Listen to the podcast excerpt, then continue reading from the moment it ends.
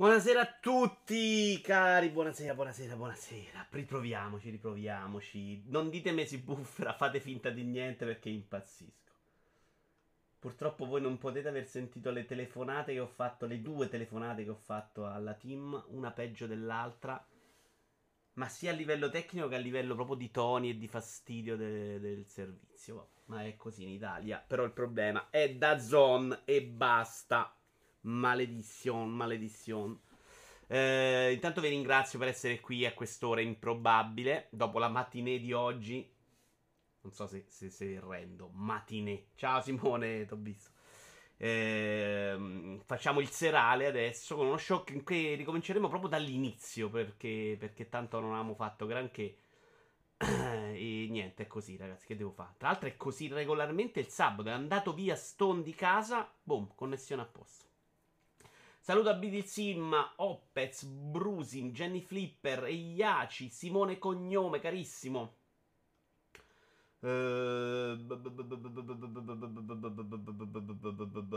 Pirtruz, buonasera Vito, vogliamo un commento a freddo sul pareggio tra Napoli e Inter? Stavo montando Lego. Ho montato le tre Speed Champion che domani mattina probabilmente recensirò in un'unica recensione sul canale. Eh, quindi l'ho vista un po' distrattamente. Inizio secondo me molto bello. Ci hanno provato. Poi gli ultimi 20 minuti, proprio invece da partita Serie A. Ci sta bene il pareggio. Smettiamo di giocare a calcio. Ciao anche a Getter e Squall. I call center sono inutili, non sanno mai niente. No, qua è peggio. Cioè, facevo il problema è l'upload. Ma quindi è problema mi cadeva la linea? No, la linea andava, anzi, in download, ma l'upload non sapeva cosa fosse l'upload. Ciao Nickel. Allora, io partirei come riscaldamento, visto che non me ne ero accorto, ma è uscito un video di Sony con i sette indies che hanno presentato l'altro giorno che mi ero persi pure, anche se avevo visto che qualcosa aveva mostrato Just.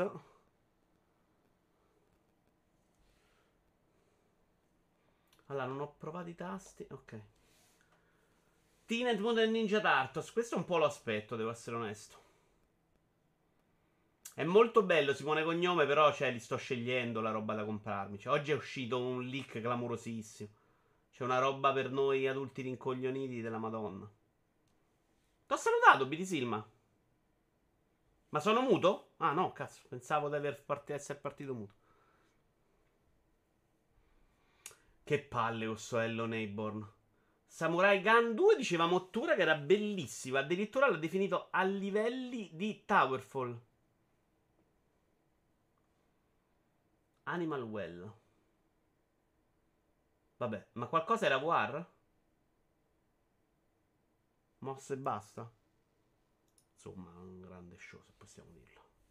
Turtles splendida pixel art. Sì, sono d'accordo. Mi sentite bene? Ci siamo? E io partirei, visto che siamo già... No, non sono le 21, sono le 20.59, quindi temporeggiamo un attimo. Ah, abbiamo un piano B, volevo dirvelo, con Stone abbiamo progettato un piano B se la linea dovesse ancora avere problemi. La faccio tutta con shorts di 60 secondi messi uno vicino all'altro e riusciamo comunque a farla perché gli shorts da cellulare funzionano benissimo. Mottura è l'uomo hype, non fidarti. Ah, no, non sempre, non sempre. Non, è uno dei suoi difetti, secondo me, quello di avere che gli piace tutto. Anzi, se si innamora va benissimo quell'anima da bimbo. No, non sai, non sono convinto. Anzi, ci sono un paio di cose che mi ha impedito di comprarle. Oh, mamma mia, che strazio. Mi giuro, mi si rovina il weekend con questi problemi. Sono lì a preparare tutta la settimana. Cerchiamo di fare le cose belle. Rottura di palle. Ciao, Super Dipi. Bella Vito, mi sto m- macinando a inerti al drift. Ok, fighissimo il sistema di guida. Uh, la IA un po' troppo spietata. Samurai Gun ho provato il primo ed è molto divertente con gli amici. A me è piaciuto un botto Super DP. Come idee, probabilmente il, il racing game arcade più interessante degli ultimi dieci anni. Poi devo dire che Hot Wheels è stato molto bello. Però su, eh, Inertial Drift c'ha un problema di colori e gli mancano un po' le palme e le spiagge. Ma, ma c'aveva potenziale ed era molto tecnico, era molto bello. Però giusta la difficoltà. Guarda che se, se ti sbatti un po' comunque ci arrivi. Il gioco del papero? No, no, aspetta, se parli di recensione che è troppo ottimistico, sì. Se parli di prima che ti dice tutti i capolavori, no. Non ho capito qual è il gioco del papero, però. Ciao, El Maria. Partiamo? Dai, 21.01. Se quello Xbox è un monopolio, ne voglio altri tre, grazie. Questo è un articolo di Valentino Cinefra da uh, Spazio Games. Mm, vabbè, ovviamente alcune cose le ripeterò da oggi, cioè lo show è quello fondamentalmente. Comunque dicevo come questo articolo fosse un po' in controtendenza rispetto agli altri articoli della stampa, almeno italiana. Uh, nelle ore successive alla clamorosa notizia di Microsoft, Activision Blizzard, c'è chi ha gridato allo scandalo monopolio. Al di là delle considerazioni sui doppi standard come risultato del monopolio di Sobrin di cui sopra, con i quali si è falsata la percezione e il dialogo di una parte di community ed analisti, questo sembra essere un rischio scongiurato stando alle parole degli esperti. Qui dice quindi Due cose, ciao Mattos, Matta, no, stiamo partendo proprio adesso. Cioè, se non consideri le 14.30. Eh, dice due cose fondamentalmente. Ehm, gli analisti dicono che non c'è questo rischio monopolio, e questo lo, lo vedremo con l'antitrust. E l'altra che eh, se è vero che oggi si mette molta attenzione su questo discorso di Microsoft monopolista, non si è fatto quando Sony stava dominando il mercato. Che era secondo me potenzialmente, anzi era proprio praticamente molto più dominante di quanto non sia Microsoft adesso. Poi è vero che sulla carta Microsoft in questo momento ha un potenziale che probabilmente Sony non ha mai avuto. Ciao Winnerbago. Minecraft non diventò un'esclusiva Xbox al momento dell'acquisizione. Questo perché il Sandbox era già un titolo giocatissimo ovunque, al di là di un'acquisizione che già all'epoca fece molto discutere per la sua entità, non ha commercialmente senso andare a togliere varie community in tutto il mondo. Qui eh, c'è il discorso su cosa potrebbe fare Microsoft. Il mio pensiero è che potrebbe ehm, concentrarsi a lasciare le IP già esistenti multipiattaforma per non andare a infastidire nessuno e quindi non uh, limitare le vendite, ma non comportarsi allo stesso modo almeno con le nuove IP, perché una community in quel caso non esiste, non c'è nessuno che ha precedentemente giocato una nuova IP e da un'altra console e quindi si disturba se glielo porti esclusiva Xbox, a quel punto puoi farlo invece solo per le nuove IP. Mentre lui dice un'altra cosa. Un ringraziamento a, intanto a Madlori23 e a Matt Lesana per aver messo il follow. Uh, Diablo 4 è molto probabile che sarà disponibile solo su piattaforma Xbox, mentre Overwatch 2 potrebbe rappresentare l'eccezione per via della sua natura multiplayer e arrivare anche su PlayStation e Switch lui fa un altro discorso. Lui dice: i giochi col multiplayer, che sia Call of Duty che ha la modalità online, che sia Overwatch 2, multipiatta. La roba single player sempre invece eh, potrebbe essere esclusiva Microsoft. Nel senso, sul single player non, non c'è questa necessità di fare cross platform. Su cui tra l'altro Microsoft ha battuto tasto, i tasti spesso in tempi non sospetti con Sony a dominare. Però Sony non si, com- non si comprava tutta, dice Yashi. E... Sì, però pensa Yashi al momento PlayStation. Con le esclusive che aveva Sony in quel momento, PlayStation 1-2. Quanto potere ha avuto Sony in quel momento storico, Yashi? Cioè, oggi eh, fatichiamo anche a immaginarlo, perché oggi nessuno può permettersi l'esclusiva di un GTA, ma loro avevano in quel momento GTA, Final Fantasy, Metal Gear Solid, uh, Tomb Raider no, perché usciva almeno su Saturn uh, e, usciva su PC. Eh, adesso non mi vengono in mente altre grandi esclusive. Tony Hawk sicuramente era un'esclusiva. Cioè, c'erano un miliardo di esclusive in quel momento. Ridge Racer per gran parte del tempo. Cioè, c'era un sacco di roba che era solo PlayStation. Crash Bandicoot era proprio fatta da loro in quel momento, no? Sì, erano di Dog. Non era. Sì, erano di Dog. E quindi, minchia, in quel momento storico, secondo me c'era. Poi è vero che c'erano altri sul mercato, però secondo me non con quell'importanza. È comprensibile, te lo dico con sincerità. Attenzione, che no, è vero che è molto diversa anche l'entità, eh. È comprensibile, dico con sincerità, che non vi vada più a genio che i videogiochi si siano allontanati da quell'immaginario fatto di sognatori, gente che diffonde videogiochi su floppy disk e tutte quelle narrazioni del sogno che si realizza. Io non credo che sia questo il problema per chi vede un male in Microsoft super potente, perché questo mondo di cui parla lui fa parte veramente ormai di 30 anni fa, cioè io che gioco da seriamente dal 96 non ho conosciuto questo mondo fondamentalmente, no? perché la PlayStation non era il mondo della gente che faceva i giochi in cantina.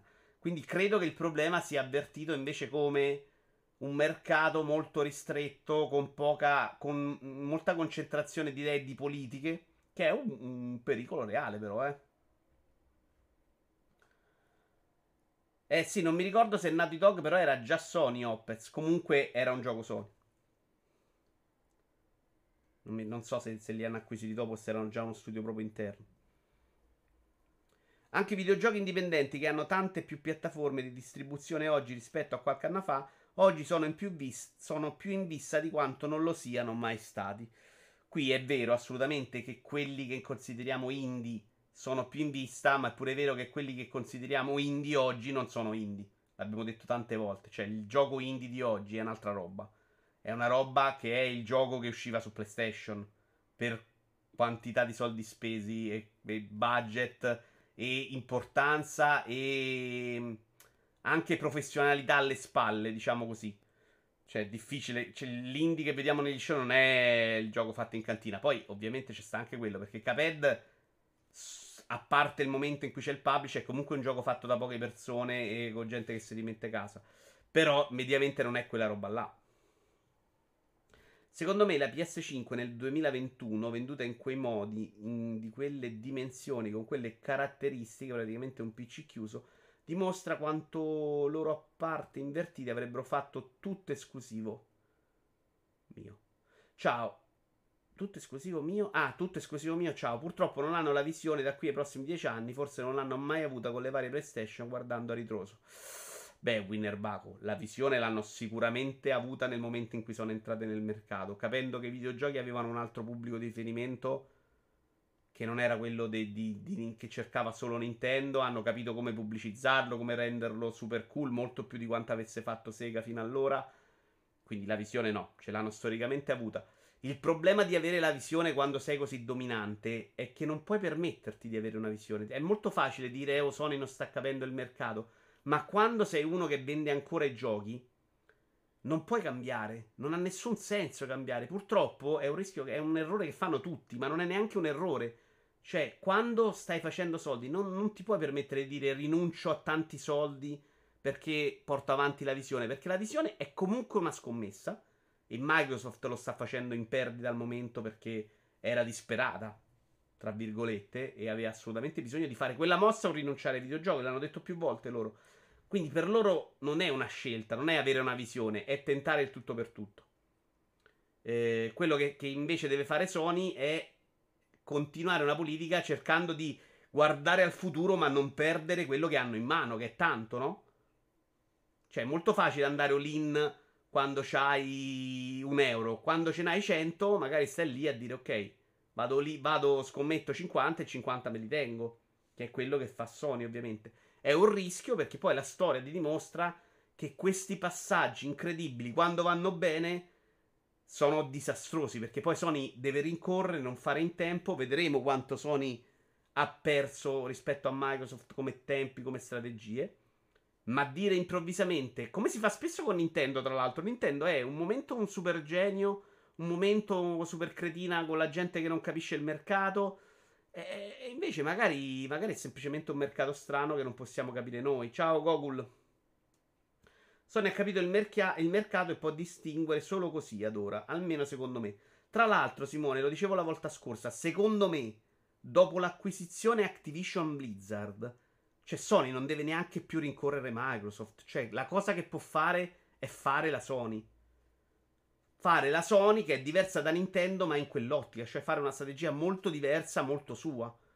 Quindi, mh, mm, perché anche fare un pass Sony adesso, senza avere quella potenza di fuoco che ha acquistato Microsoft, sarebbe comunque un pass di serie B clamoroso. Come avvertiremo un pass con le esclusive Sony al day one, quindi tre giochi, quattro giochi l'anno, anche importanti perché è roba comunque che sul mercato ha un'importanza maggiore ma basta. Contro Microsoft che secondo me se non ne fa 12 l'anno ci va molto vicina da qui a due anni. Secondo me Sony ha già deciso che la seconda via è, eh, è diventare un publisher multipiattaforma. Bravo Fabio Volante, forse ne parliamo dopo perché ci sono varie cose, ma anche io sono convinto che si stia muovendo in quella direzione. Ne parliamo per l'acquisizione di Destiny, dai, perché sì, sono mh, mm, per l'acquisizione, scusami, di Bungie. Perché secondo me l'acquisizione di Bungie va in quella direzione, non nella, nella direzione di faccio il mio passo. Il progetto Spartacus è naufragato definitivamente. No, Getter, il progetto Nacro, na, Spartacus, da quello che ho capito, è non è niente che, che, che scambierà il mondo. Sarà semplicemente una rimodulazione degli abbonamenti. Vedremo se è vero o no. Ma non è il pass Sony, eh. Dicendo che cercheranno di andare oltre il videogioco, Bungie è un progetto in cantiere che sicuro, han, che sicuro hanno visto tutti, dice Simone Cognome. Multipiattaforma, però guardando solo il PC, dice BD Silma. Eh, questo lo vediamo, poi ne parliamo. Speriamo di vedere Last of Us 2 su PC.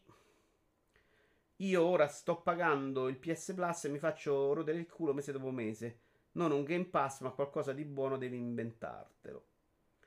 Vuole andare su PC per contrastare Microsoft sotto quel punto di vista. No, non credo che l'andare su PC sia quella mossa, Brisil, ma credo che sia vendere 2 milioni di copie, come ha fatto God of War, che ha venduto 2 milioni di copie. 2 milioni di copie a prezzo mh, alto sono tanti soldi, eh, su PC, con un gioco che hai semplicemente... Uh, riformulato, puoi far fare a uno studio non uh, importante perché fino adesso l'hanno fa- l'ha fatto uno studio che fanno quello, insomma, quindi a poca spesa secondo me puoi avere entrate molto alte perché comunque hanno in mano ancora delle EP e dei giochi che il pubblico aspetta. Vicius, buonasera. Scusate Lot, ma che videolista di giochi è quella che sta passando ora? Si passa da quei code a Spider-Man a Madagascar. Evolution of Activision Games 1980-2020. Uh, il 18 finisco l'articolo di Valentino Cinefra. Il 18 gennaio 2022 la console war è diventata ufficialmente un'argomentazione da vecchi, nostalgici o giovani e meno giovani, in preda al delirio della ribellione adolescenziale. Non ha più senso fare paragoni di alcun tipo. Capisco quello che vuole dire, cioè ehm, Microsoft è entrata in un altro campionato però secondo me il discorso console war, che non è oh che merda Sony perché il gioco, ma è, ma è vediamo le strategie di uno contro l'altro, secondo me è ancora reale al momento.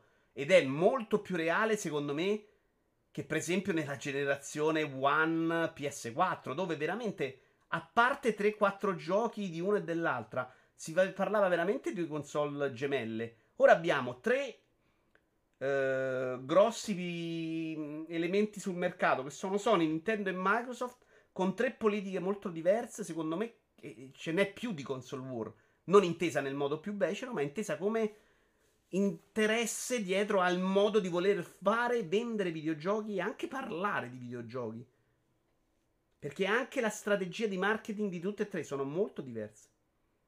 Infatti i giochi del Plus da un anno sono scandalosi, 59 euro l'anno per giocare online obbligatorio e poi i giochi belli e comunque nuovi, in media due al mese, stanno sul Now, altri 59 euro l'anno, dice Winner Baco. Io PlayStation Now non l'ho mai preso in considerazione, Now Plus lo pago per... Uh, perché lo pago? Perché per abitudine fondamentalmente. Ho fatto qualche anno senza farlo, l'ho rifatto quando mi serviva portare qui i giochi da una console di là a questa di qua, quindi mi serviva per forza online anche per cambiare i salvataggi al volo in cloud, che è una roba delirante. Dopo paragoniamo sul discorso prezzi, eh, quando parliamo del Direct Nintendo. C'è stato un periodo in cui ne davano due extra per PS Vita e un buono VR al mese. Tre servizi di tre modi di pensarli. Il Direct nel 2022 è incredibile, è stato incredibile. Ne parliamo, ne parliamo dopo. Xbox Game Pass, Microsoft e Activision sono davvero una minaccia per l'industria dei videogiochi? Questo lo scrive Simone Tagliaferri su multiplayer.it che riporta le dichiarazioni di Adam Konov, un comico noto per il programma Adam il rompiscatole. Ha definito una minaccia per l'intera industria dei videogiochi l'Xbox Game Pass e l'acquisizione di Activision da parte di Microsoft. Gli immensi fondi della compagnia le consentirebbero di distribuire giochi ad un costo troppo inferiore agli standard in sostanza, secondo Conover, prima era Conover, mo Conover, vabbè, uno dei due, Xbox Game Pass con i suoi 9,99 euro al mese propone un prezzo troppo basso rispetto ai costi di produzione richiesti dai giochi attuali ed è un sistema di distribuzione che può essere sostenuto solo da Microsoft perché è tranquillamente in grado di assorbirne le perdite. Tutto questo, secondo lui, strozzerebbe però la concorrenza perché rappresenterebbe un'offerta che gli altri non possono replicare. Allora, intanto c'è secondo me un errore di fondo in questo ragionamento che è quello di dare per scontato che Microsoft voglia andare in perdita per l'eternità, cosa che è chiaramente una minchiata, perché Microsoft è vero che sta andando in perdita adesso, come fanno molte grosse società al, al giorno d'oggi, ma perché in futuro vuole diventare Amazon. Cioè, è evidente questa cosa, come vuole diventare Netflix. Facciamo un esempio che forse è più eh, attinente. Eh, anche se come politica Amazon ha fatto lo stesso, perché pochi sanno che Amazon è andata in perdita per un sacco, un sacco di anni. Quindi è una cosa che tra l'altro puoi fare solo in America, anche lì contro la concorrenza. Però secondo me, ed è un discorso che ha vagamente senso, eh, perché facciamo finta che, che Microsoft sia disposta a perderci per 15 anni. E, ed è vero che c'ha il potenziale per farlo, però questo è semplicemente capitalismo. Cioè, il problema invece di Amazon, secondo me, è più grave, perché oltre al capitalismo che ti permette di fare questo, cioè avere i fondi importanti, hai anche il discorso di Amazon che paga le tasse in un altro modo e, e sì, anche questa di andare profondamente in perdita che è un grosso problema. Eh, e, Amazon, secondo me, per, per la vita è, è, molto più dannosa di un, um, di un pass uh, Microsoft, che invece potrebbe essere un modello assolutamente sostenibile nel momento in cui fai i supernumeri. Poi magari questo è un comico che dà addossissimo anche Amazon, però secondo me il ragionamento è molto debole da questo punto di vista, cioè perché parte dal principio che ci sia uno che sta lì a decidere butto i soldi. Lo sta facendo, lo sta facendo con l'idea di farlo in futuro e può farlo perché è più grande. Ma cioè, se stiamo qui a fare i ragionamenti sul più grande che deve bloccare le sue politiche, finisce il mondo, eh. Uh, ma è un discorso un po' delirante. Se il mese prossimo mettono il pass a 20 euro, cade tutto il discorso.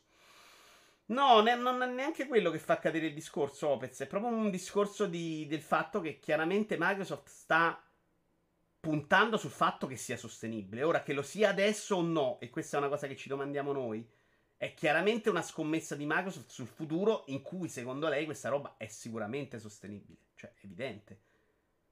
Ma uh, quando parliamo dei 70 miliardi di Activision Blizzard, dobbiamo capire che Activision è pure una che da sola già oggi ne fa 5 l'anno di microtransazioni e vendite. Quindi non è proprio una roba che non rientri mai dei soldi, ecco.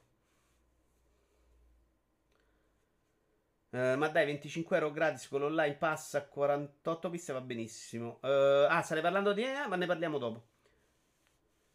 Intanto Nintendo osteggiava i DLC. Vabbè, dopo ne parliamo, ragazzi. Però non, non credo che Nintendo abbia osteggiato DLC. Però ne parliamo dopo perché... Vediamo, ho chiesto ad Idi e Stone, ciao Idi, di darmi... Mh, mm, la loro versione perché sapevo che erano due contro questo discorso per, per non riportarlo io e magari era più semplice. Vediamo se arrivano questi vocali. Una cosa che non conta è che comunque i first party vengono pur sempre venduti nei canali tradizionali, non stanno solo sul pass. Uh, tra l'altro, e quindi puoi fare anche quei soldi, ma poi puoi fare i soldi di Call of Duty a parte. Cioè, il discorso sostenibilità non è un discorso totale. Cioè, è chiaro che è un discorso che devi valutare, secondo me, perché ci sta pure che, che non, non, lo sia, eh. Cioè, se gli abbonamenti restano a 25 milioni quanto hanno comunicato oggi Microsoft, con abbonamenti che la maggior parte sono a un euro, non ce la fai ovviamente a sostenere. Lo dice Sony, non lo dico io che non capisco un cazzo. Sony dice quella roba non la posso fare perché non ha senso. Se gli abbonamenti diventano 50 milioni, probabilmente già sì. Cioè, questo lo sanno loro che si fanno i conti. Ciao Just! Hai visto oggi non c'eri abbiamo fatto il cambio. Eh, sostanzialmente ha guardato a quanto fatto da Amazon e ha applicato lo stesso modello al mondo dei videogiochi. È talmente grande da permettersi di offrire costi molto minori rispetto ai concorrenti attraverso una procedura di undercut degli avversari, ovvero Sony e Nintendo, perché Microsoft non avrebbe bisogno di ricavare denaro da Xbox Game Pass, al contrario degli altri, che invece devono continuare a vendere i giochi a 70 e 80 euro per fare fronte ai costi di produzione. Qui c'è anche un'altra narrativa, secondo me, molto particolare, che è quella di descrivere Sony come un piccolo bracciante del meridione, che è una roba fuori di testa, perché ok, Sony non ha il potenziale liquido di liquidità di Microsoft, ma non è che è un poraccio, cioè ragazzi è comunque una multinazionale enorme. fare questo discorso in cui loro poveretti devono vendere a 70 euro, 70-80 euro, mm, no, non, anche no. Cioè, secondo me, Sony, se fa oggi un pass, magari non a 10 euro, ma a 30, con tutti i AAA dentro e l'online, secondo me i soldi li fa, eh, cioè, con i suoi 100 milioni di console in cui prende il 30%. Ditta Vito Iovara batte Sony, esatto dove devono vendere videogiochi faticosamente coltivati al mercato rionale, dice Ketter, esatto. Io tra l'altro sono parecchio convinto che Microsoft non voglia affossare Sony e Nintendo. Beh, il discorso di Phil Spencer, che è sempre questo un po' da padre Pio, è il discorso cresciamo come industria. Cioè cerchiamo di fare in modo che crescano i videogiochi. Poi ce la combattiamo. Però stia- abbiamo dei numeri talmente ridicoli rispetto a un Netflix. E per esempio Squid Coso lì aveva fatto dei numeri fuori di testa rispetto al mondo dei videogiochi. E lui dice: è importante che più che farci la guerra tra di noi adesso. È, è importante che cerchiamo di trovare il modo insieme di fare videogiochi per più persone. Di trovare il modo di vendere questi videogiochi a tante più persone. Perché è un problema grosso dei videogiochi per come sono fatti, per come sono pensati, per come sono venduti. Perché i videogiochi hanno stor- sto ricambio terribile. Che arrivati a una certa età il videogiocatore cambia, smette di comprare tot giochi l'anno perché c'hai figli, c'ha famiglia, non ha il tempo. E quindi secondo me bisogna trovare delle formule per tenere dentro questa gente. Che, che non diventi per forza di cosa un giocatore di Candy Crush. Perché è l'unica cosa che mette un secondo e via. Ma devi trovare il modo di fare prodotti con la qualità che abbiamo in mente oggi del AAA che sia adatto a lui e che sia facilmente fruibile.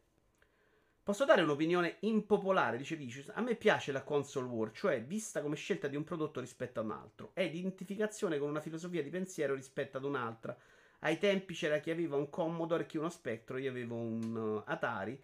C'era chi aveva un prodotto Sega ed uno Nintendo, poi si è passati ad altri attori di mercato. Voglio dire, a me piace anche lo sfottò e la discussione sul perché preferire un, risp- un prodotto rispetto a un altro. Guarda, Vicious, più stimolanti delle convergenze. Poi fare la gara a chi ce l'ha più lungo è sterile e conf- vabbè, finisco il concetto, l'ho capito. Sì, e l'ho detto anch'io più volte, Vicious. Cioè, a me non piace proprio Phil che sta lì a dire vogliamoci bene. A me piaceva molto più Ginello che sale sul palco dalle tre col uh, il tatuaggio di Halo. E non vuol dire che io sia andato poi sotto a Sony a dire oh che merda la tua console, sta console fa schifo, perché poi io non ho avuto sempre tutte le console, anzi ho cominciato a potermele permettere solo da adulto e, e per me dire mi piace la mia console, Sony è figa perché fa più cose non vuol dire mai Shenmue è merda. Questo è il senso. E quindi sono d'accordo con te, cioè a me piace la battaglia da industria divertente, la trovo simpatica, esattamente come nel calcio mi piace un sacco la rivalità tra Lazio e Roma a prescindere, che non vuol dire diventare un ultra e andarsi a picchiare sotto allo stadio. Quindi su, sono d'accordissimo con te. Però console war si intende, cioè quando si intende in senso negativo, si intende esattamente quello, cioè i ragazzini o la gente adulta che impazzisce, che ti dice delle cose, cioè la reazione, e dopo ne parliamo, al DLC di Nintendo e il, mio dibattito oggi con Stone, secondo me, è invece quella roba tremenda là. Perché è sempre un dire no, perché tu sei da una parte e da un'altra. Onestamente, io su quella lì ho una visione molto pacifica e costante. Cioè, lo trovo una roba. Sono convinto che i contenuti di qualità debbano essere pagati. Quello mi sembra un prezzo accettabile. Se ne può parlare. Ma invece la versione di Xbox salvifica che fa il Game Pass perché attraverso il sistema di remunerazione degli sviluppatori dà da mangiare agli studi che, sono stati, che sono stati distrutti negli ultimi dieci anni dalla politica dei giochi a 70 euro scontati dopo due settimane, così da salvare questo modo di fare giochi in contrapposizione al mo- mobile gaming, ci crediamo? Microsoft, no, la mia versione è che Microsoft voglia fare soldi. Che poi questo possa crescere bene e portare anche a un futuro, cioè a dare benefici all'industria che, che secondo me vive già dei problemi grossi, eh, perché se tutti si lamentano che non ce la fanno, se abbiamo un AAA secondo me molto stagnante in questo momento a livello di idee, di, di, di prospettive, è proprio perché fanno fatica a fare soldi, perché è difficilissimo, è facilissimo anzi toppare il gioco e ritrovarsi con un clamoroso insuccesso può darsi che questa roba possa comunque avere anche degli aspetti positivi, ma che Microsoft parta col presupposto di salviamo l'industria dei videogiochi, ma nella vita. Pure a me piace la console war, quando però non si riduce a quarantenni con la cartella di Yoshi che ti dicono di morire di ADS perché hai osato dire che ti piace Days Gone. Vabbè, siamo d'accordo. Sono d'accordo con te, siamo assolutamente. È pure vero che senza Game Pass People Game Fly era fallita, lei come tante altre. Ma assolutamente winner Baco. Al momento il Game Pass per tutti i giochi dentro è un toccasana. Infatti, tutti quelli che sono riusciti a starci dentro te ne parlano benissimo. Chiaramente Microsoft sta coprendo eh, i costi di sviluppo. Mediamente, poi gli accordi cambiano da persona a persona. Eh. Però mediamente gli sta dando le spalle coperte sul rischio, sulla parte di rischio del fare un videogioco. E in più ti dà una base installata di 25 milioni di persone che possono diventare i tuoi fan, possono comprare il gioco perché scade il mese di pass, possono comprare una skin, possono parlare del tuo gioco ad altre persone, possono comprare il seguito, quindi capite che per loro è importante.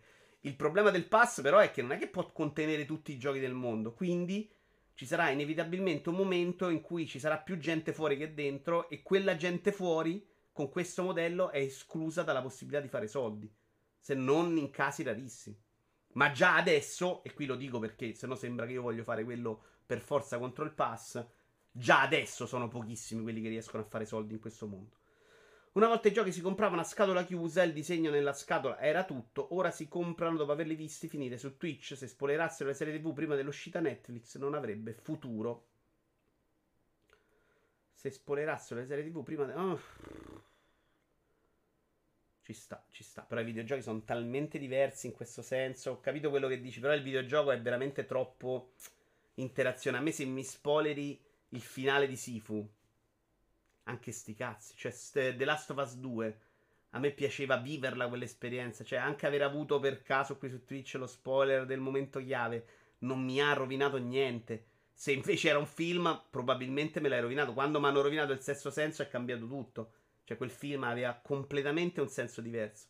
The Last of Us 2, arrivarci in quel momento, in quel modo, ha cambiato completamente la, la, la percezione. Fai un passo per le finestre, certo.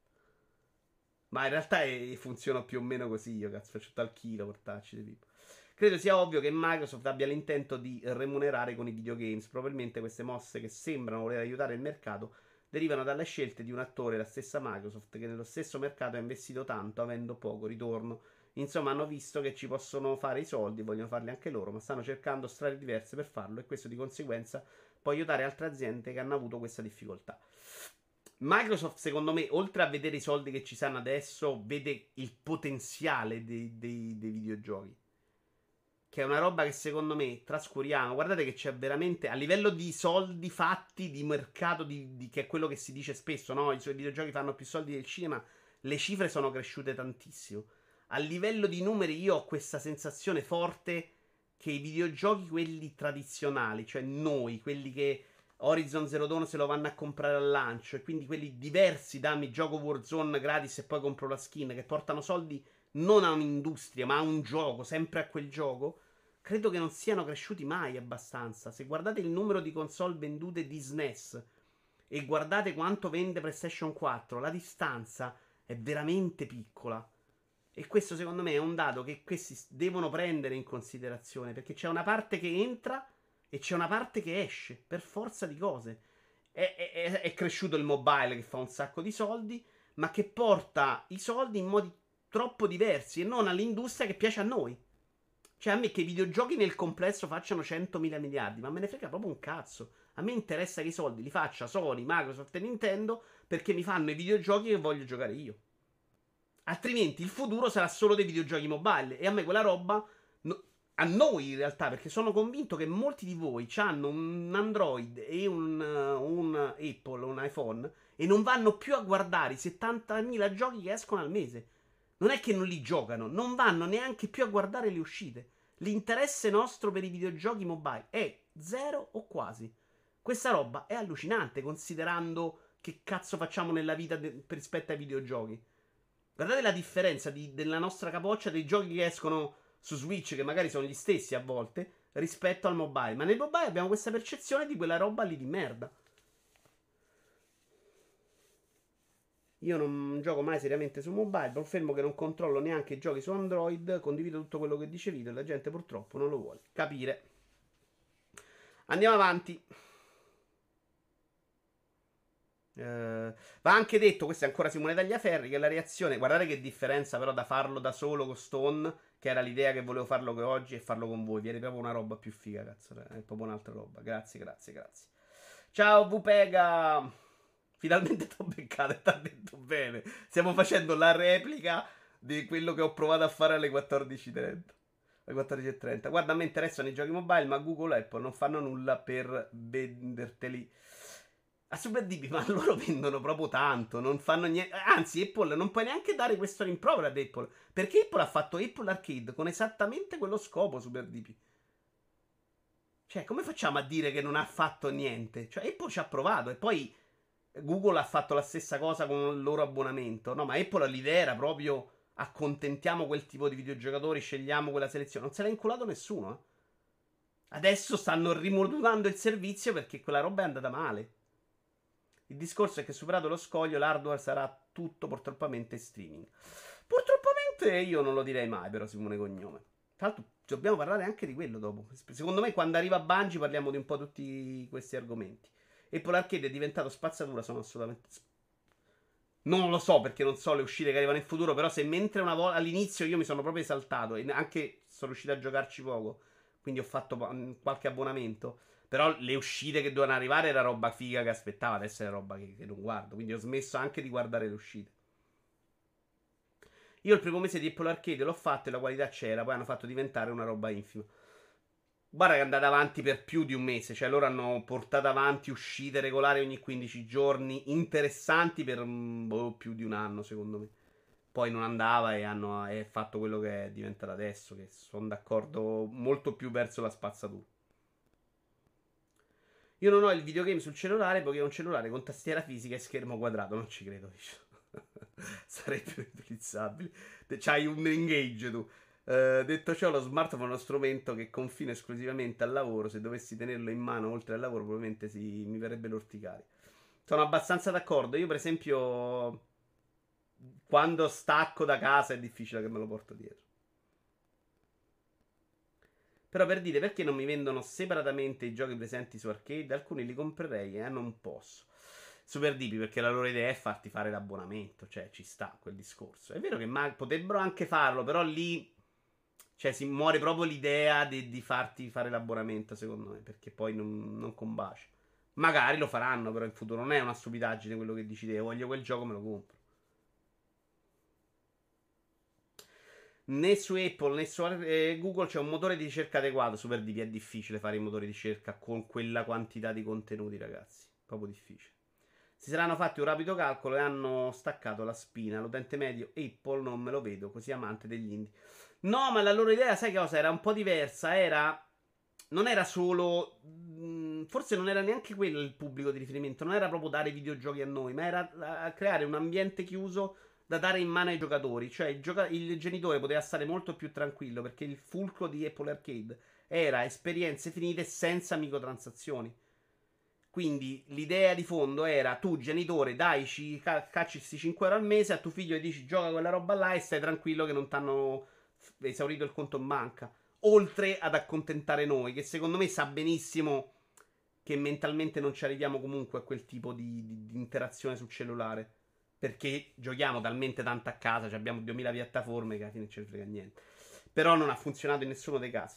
Perché quel pubblico là ha pensato, ma io pago zero adesso, perché devo pagare 5 euro? E questa è la mia preoccupazione del pass grossa. Ho scritto due articoli su Attocast, se volete andare a cercare, uno positivo sugli aspetti potenzialmente positivi e uno sugli aspetti potenzialmente negativi in cui quello secondo me è il più drammatico perché quella gente su mobile ha detto ragazzi oh, questi vogliono 5 euro al mese ma che sono matti?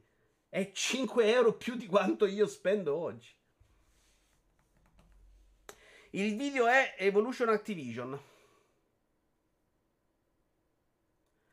Il mobile per me è destinato a diventare sempre più prevalente appunto per la maniera in cui viene consumato. Il cloud sta trasformando un cellulare in un PC da 2000 euro L'unica limitazione è la banda e si risolverà quando tutti avranno accesso al 5G. Beh, in quel punto il cloud può cambiare un può cambiare, ma non sai che non sono convinto che sia quello il problema. Cioè, io non mi ci vedo a giocare Dying Light 2 su un cellulare. È l'esperienza che è diversa, non è la possibilità di averli mobile. Quindi, quindi, secondo me il cloud in quel senso funzionerà, magari che ne so, con la mezza partita d'Ades, che poi devi trovare anche il modo di farmi mettere in stand by velocemente, perché la partita mobile è pure quella che apri, interrompi e chiudi. Una run di Hades, devi arrivare al punto di salvataggio, capite cosa intendo? Quindi non ha neanche quel tipo di esperienza, però magari fai una roba come Xbox Series X, come cazzo si chiama? Vabbè, avete capito? E stoppi al volo. Non so, magari c'è già adesso?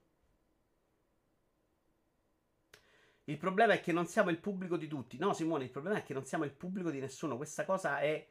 È uscito l'altro giorno un dato in cui le microtransazioni sono il 60%, mi pare, del fatturato dei giochi non mobile. Cioè, quella roba che per noi è completamente collaterale, quasi fastidiosa, è chiaramente diventata il centro del mercato. Perché c'è Fortnite che vende solo quello. E quindi noi non siamo proprio un pubblico, cioè non siamo proprio un cazzo in questo mercato. Ed è allucinante perché siamo quelli che stanno oggi di sabato sera alle 21.40 dopo aver provato alle 14.30 a riparlare dello stesso argomento allo stesso modo perché ci piace fare sta chiacchiera. Mentre a mio nipote, che magari spende i soldi, gliene frega proprio un cazzo. Cioè, mio nipote non gliene frega niente del mondo videogiochi. Ed è incredibile perché non, non riesco neanche a concepirla sta cosa. Perché io vedevo i videogiochi da ragazzino e volevo vederne altri.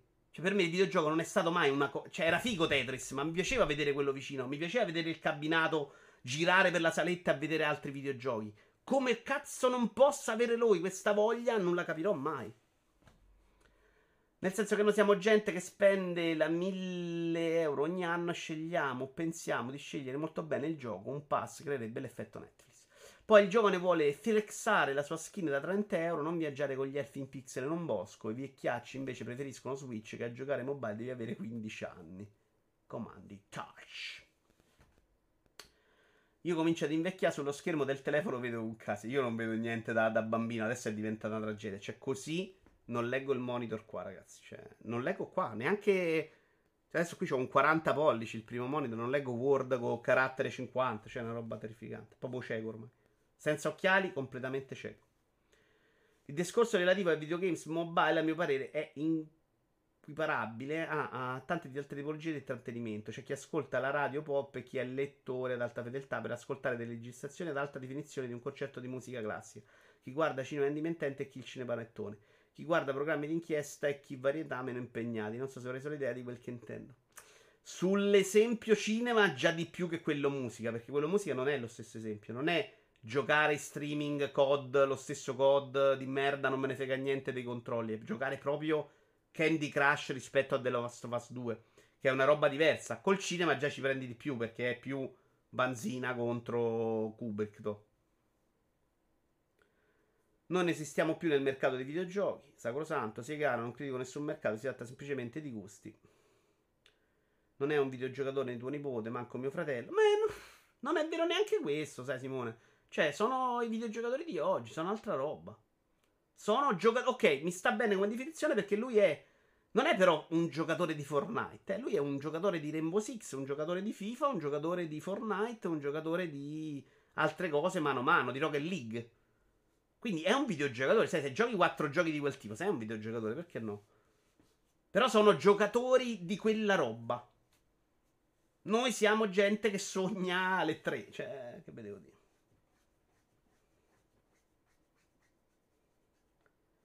Per me chiunque giochi videogiocatore è semplicemente un'altra tipologia di videogiocatore. Sono d'accordo, sono d'accordo. Però anch'io tendo a distinguerli. Cioè, quello che vuole tutto gratis e basta, non spenderebbe mai un euro. A parte che oggi puoi veramente giocare anche bene senza spendere un cazzo. Quindi anche questa definizione che per, è, è balsa per me per un sacco tempo, un sacco di tempo, oggi onestamente non vale più. Amici che, di 25 anni che giocano a Switch PS5 con FIFA non sanno cosa sia il Game Pass.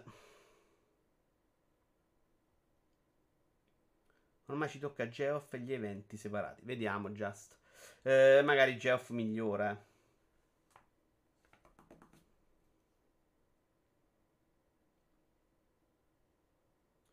Però a loro interessa il giocatore che gli tiene sulle braghe, mica che gioca a Tetris con il bannerino. Questa non l'ho capita.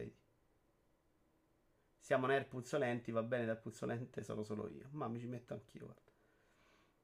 Certo, video, ma come accade in altri mercati, c'è chi scarica gli MP3 e chi acquista gli album in formato flex uh, eh, DSD.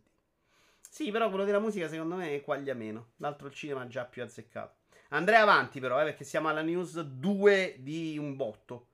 Sony PlayStation compra Bungie per 3,6 miliardi di dollari. Tra l'altro ancora non abbiamo toccato Bungie. 3,6 miliardi di dollari rimarrà multipiattaforma. Uh, dopo, questo è multiplayer. Dopo la chiusura dell'accordo, Bungie sarà una filiale indipendente di SIE gestita da un consiglio di amministrazione composto dall'attuale CEO e presidente Pete Person. Qui mi dispiace che manca Sony perché oggi gli ho fatto la domanda. La tua reazione, prima reazione a secco, a freddo, a questa notizia, qual è stata da giocatore di Destiny? La sua reazione è stata ovviamente shock, first reaction shock. La seconda ha detto, si è detto contento perché immaginare una mm, Bungie con le spalle coperte gli fa credere che possano tornare a fare più contenuti, a lavorare molto più sui loro contenuti piuttosto che preoccuparsi di altro. È una possibilità.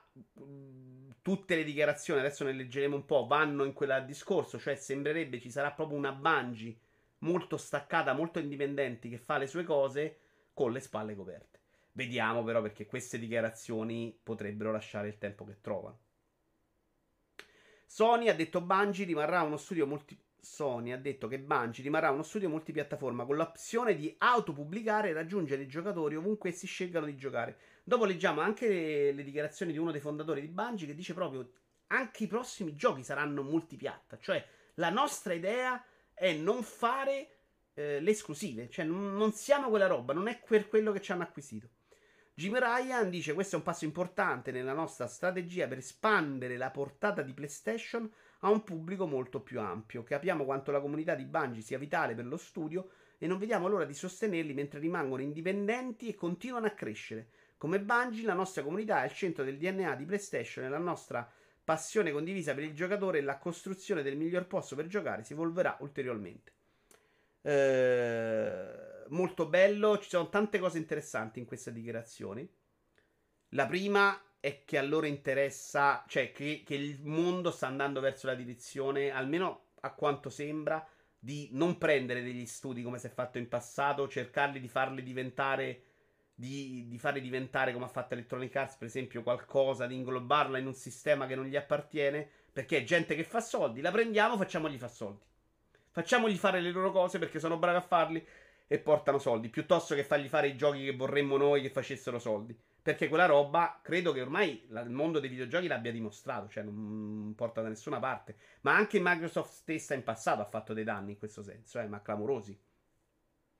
Meno danni li ha fatti Sony, che invece, secondo me, trasformando i suoi studi in qualcosa di unifocato, con un'idea condivisa, ha creato un'identità molto più simile a quella di Nintendo. Non, non come tipologia di gioco, ma con l'idea di avere un universo Sony che va in quella direzione. A questo punto, però, uno si chiede perché Sony allora ha preso Bungie. Cioè, se l'idea è non fare le esclusive e dire già adesso che, che, che Bungie se ne va per cazzi suoi, è quello che diceva prima qualcuno. Cioè, probabilmente l'idea di Sony del futuro non è quella di vendere console, perché se tutto va come ci aspettiamo, le console non esisteranno. A quel punto, cosa può fare Sony? Dov'è il, il guadagno di Sony o la possibilità Sony di vendere il mondo PlayStation è con i giochi. E che fai? Diventi un publisher. Cioè, diventi proprio più publisher di quanto non sia adesso. Perché il, il tuo ecosistema è quello del publisher, non quello del, del, de, della console, che non esisterà. Siamo tutti convinti che sta roba difficilmente esisterà tra qui a dieci anni. Poi queste robe in realtà tendono a essere anche più veloci di quanto ci aspettiamo. Guardate il passaggio digitale dal fisico al digitale quanto stia prendendo piede sempre più velocemente. È stata proprio una, un'impennata clamorosa. Perché a un certo punto queste robe prendono piede. Cioè, quando comincerà a funzionare, ci saranno meno di noi che vogliono la 3090 e tutto preciso. E molti più giocatori che dicono: Vabbè, ma a me il pixel non me ne frega. Va bene così. Streaming, cloud. E quindi credo, eh, la mia sensazione, l'unica cosa che mi sono fatto fare in mente è questo. Perché acquistare Bungie con l'idea di dire che è possibile. Prendiamo il loro know-how sui giochi di servizi perché sono bravi a fare community e, e, e quindi Sony può prendere quel settore in cui non è brava storicamente, non ha fatto quel, quel tipo di lavoro. Secondo me, con questa cifra è un po' un azzardo. Perché prendo proprio Bungie e crea una grande community, una grande idea di gioco di servizio. Probabilmente il gioco di servizio, come lo intendiamo noi oggi, e qualcuno storce la faccia quando dice gas, è proprio quello creato da, da Bungie con Destiny. Però loro hanno fatto Destiny 2 e tutto era cambiato improvvisamente. E il loro stesso pubblico gli si è rivoltato contro. Ciao Damian. Quindi il know-how in questo mondo di videogiochi pazzo, perché è un mondo difficile, perché cambia tutto in fretta, perché basta che te esce la moda Battle Royale e tu ti ritrovi con l'online di Battlefield che magari andava bene prima, che non, che non funziona più, non, non, vuole, non, lo vuole più la gente, è, diventa invendibile. Cioè Battlefield del passato da una roba che tutti volevano e tutti potevano giocare, una roba che non si è inculato più nessuno. Tutti volevano, forse mai no, però comunque ha perso completamente. Io sto giocando adesso a Cloniro e guardate quanto il mercato da quel punto di vista sia boom, cascato in picchiata da un momento all'altro. C'era il momento in cui veramente i videogiochi erano solo Guitar Hero, un momento dopo, boh, spariti. Quindi il know-how di, di Bungie, per quanto importante per quanto può aiutarti a fare tante cose, secondo me non vale mai 3-6 miliardi. Probabilmente fanno più soldi di quanto crediamo noi. E quindi la sua idea è ok, mi tengo Bungie che fa i soldi che in futuro sarà PlayStation. Quindi mondo PlayStation. E quindi, che ne so, c'ho un ecosistema in cui quel gioco puoi giocarlo là, che sarà un'app, che sarà... Eh, e metto lo giochi là dentro. In quel sistema io vendo la mia roba con dei guadagni e quindi ha più senso. Poi faccio una roba ancora diversa online, mi faccio aiutare, hanno competenza e mi aiuto. Questo è l'unico motivo per cui ho pensato che valga la pena spendere 3-6 miliardi di dollari. Però veramente le nostre sono sensazioni di gente che non sa niente. Come fai a capire se 3-6 miliardi di dollari sono tanti se non sai quanto ti dà l'anno come Activision, no? Cioè, se, se questi stanno facendo 2 miliardi l'anno, l'hai pagata poco. Dico una cifra a caso, eh. Me la immagino con un pacchetto di Amazon Luna con le stars di Amazon Prime. Ma chi, Fabio? Amazon Luna come lo stars di Amazon. Ah, Sony, ok, sì, sì. Eh, sì, secondo me ci può stare. Eh, poi soprattutto ti togli tutto il mercato hardware che rischi che diventi sempre più un problema e ti puoi dedicare molto più al software e ai servizi. Il discorso è che Sony è un'utenza che è educato in questa maniera, legata allo scatolotto single player, che se gli dai una roba in streaming o poco, poco Game Pass e service alla Destiny ti abbandona. No, Winnerbago, non credo. La gente cambia, eh. la sua utenza, secondo me, è molto abituata a Fortnite già adesso. Cioè, il giocatore PlayStation è anche il giocatore di Fortnite per lo più. Non, non sono 100 milioni di persone di noi, mai nella vita ci sono quelli, c'è mio nipote dentro e quello è già abituato a quel tipo di utenza. Gli togli la console, gliene frega proprio un cazzo a mio nipote, secondo me. Perché già adesso se ne gioca sul cellulare. Per me è un accordo senza senso. O hai il diritto di farti lavare la macchina dallo stagista, oppure rimane indipendente e paga da solo. Poi c'è tutta la storia delle serie TV, cartoni, film. Ok, ma non è un bacino d'utenza che giustifichi quella spesa. Pure qua chissà quanti soldi fanno girare sta roba. Microsoft, piaccia o no, fa le acquisizioni per una ragione. In Sony sembra che sia acquisizione dettata più dai nervi e stanno dimostrando di essere allo sbando già da anni a livello organizzativo. Poi è PlayStation e vende come il pane lo stesso. Io però parto, cioè questa roba, e lo dice anche dopo, mi sembra Simone Tagliaferri, che questa sia una risposta anche tem- temporalmente, eh, non parlo proprio di, a livello di quantità perché quella non è mai una risposta ad Activision. È come dire, oh la Juve si è comprata Ronaldo, io mi prendo Murici non è mai quello, no? È, è, la, quella è, è, un altro tipo di risposta. Cioè, loro si sono comprati Ronaldo, a me serve Murici, mi compro Murici. Ok.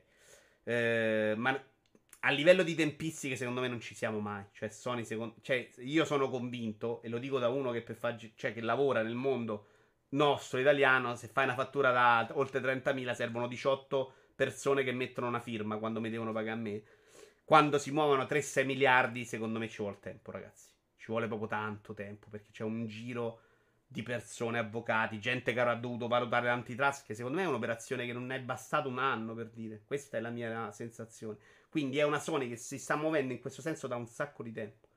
Non lo sapremo mai, magari oh, Oh, hanno comprato Activision, ma che te puoi venire con noi? Sì, 3-6 miliardi. Eh, che ne sa, magari è pure così, che cazzo ne so. Però onestamente io sono convinto che 3-6 miliardi nel mondo non si muovono così facilmente. Uh, Vito Iuvaro, oggi ho lurcato un po' e vederti suonare la Forever degli Oasis mi ha fatto venire i in senso positivo, spero. Delle, probabilmente la canzone che amo di più dei, degli Oasis. Guarda, ti dico che a sorpresa gli Oasis sono stati chiaramente l'unico gruppo della mia vita che ho seguito, cioè la musica per me è proprio irrilevante nella vita. E, e, e, due cose ho seguito tanto. Anzi, tre se ci metto Morandi da ragazzino per via di mia madre. Morandi e Little Tony, che invece era mio. Grignani, di cui ho visto un sacco di concerti perché mi era piaciuto un album. E perché poi nella vita si è incastrato sempre con più o meno andare a cercare la, la gnugna. E quindi ho visto almeno cinque concerti di Grignani. Tutti orribili perché era un concertista terrificante. Mi piaceva lui, ma i concerti era proprio uno che non gli andava e gli Oasis. Gli Oasis lì dietro c'ho ancora tutti i singoli, compreso uno giapponese. No, per affetto personale, forse non proprio per qualità della canzone, ma whatever a me è sempre piaciuta un sacchissimo. Sto per starnutire. L'utenza di Sony gioca a tutto. Io sono grande fan degli Oasis. Tutti i singoli oltre agli album ho comprato. Maybe. Eh, hai visto uh, Liam pre-Covid qua a Roma? Cos'è Liam pre-Covid? Che stava lui a Roma, no? Ho visto però il film degli Oasis al cinema, mi è piaciuto un sacco. Avevo sentito puzza con Bethesda già, non è una risposta ad Activision, solo che Microsoft lo fa per pass. E quello è chiarissimo perché lo stia facendo Microsoft e sembra anche molto sensato secondo me. Loro spendono 4 miliardi per cosa? Avere la skin in esclusiva temporale. Se spendono quella cifra, mi aspetto che tu saldi quando ti dico salta. Altro che rimaniamo indipendenti. Se è vero che rimane indipendente davvero. Questo, secondo me, tra l'altro, è una delle cose che dovremo verificare con gli anni. Non è una risposta, ma visto che ti sta salendo l'inflazione, se sei Sony e da qui ai prossimi 10 anni volevi comprare qualcuno, devo comprare adesso. Secondo me, se, se, l'idea è quella di comprare qualcuno a livello di giochi, Bungie ti serve a pochino. Secondo me, secondo me è un'altra idea. Secondo me, la, e penso che, che, in realtà non ci sia anche del piano dietro, cioè che non riusciamo a vedere noi, va a capire cosa hanno in mente. Tutti stanno comprando anche negli altri settori. Potrebbe essere, oggi Stone diceva, potrebbe essere non una risposta a Microsoft, ma un anticipare Microsoft. Se sai che Bungie vuole quello, probabilmente toglierglielo in mano, anche magari offrendo più del dovuto perché ave- pensa a una Microsoft oggi che prende anche Bungie, probabilmente eh, ti salva un po'.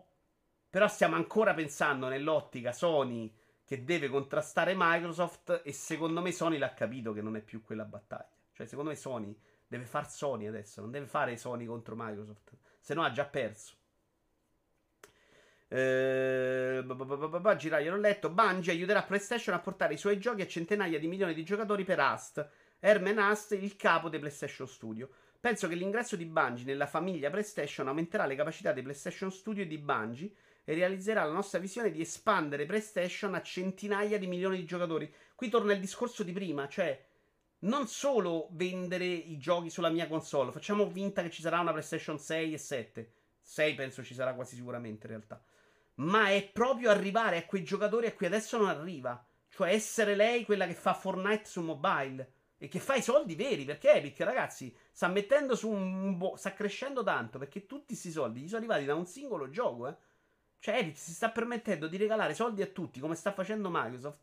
Da, da, da, da fondamentalmente niente. Perché prima di Fortnite era uno che faceva giochi sì di successo, ma non con questi miliardi a palate.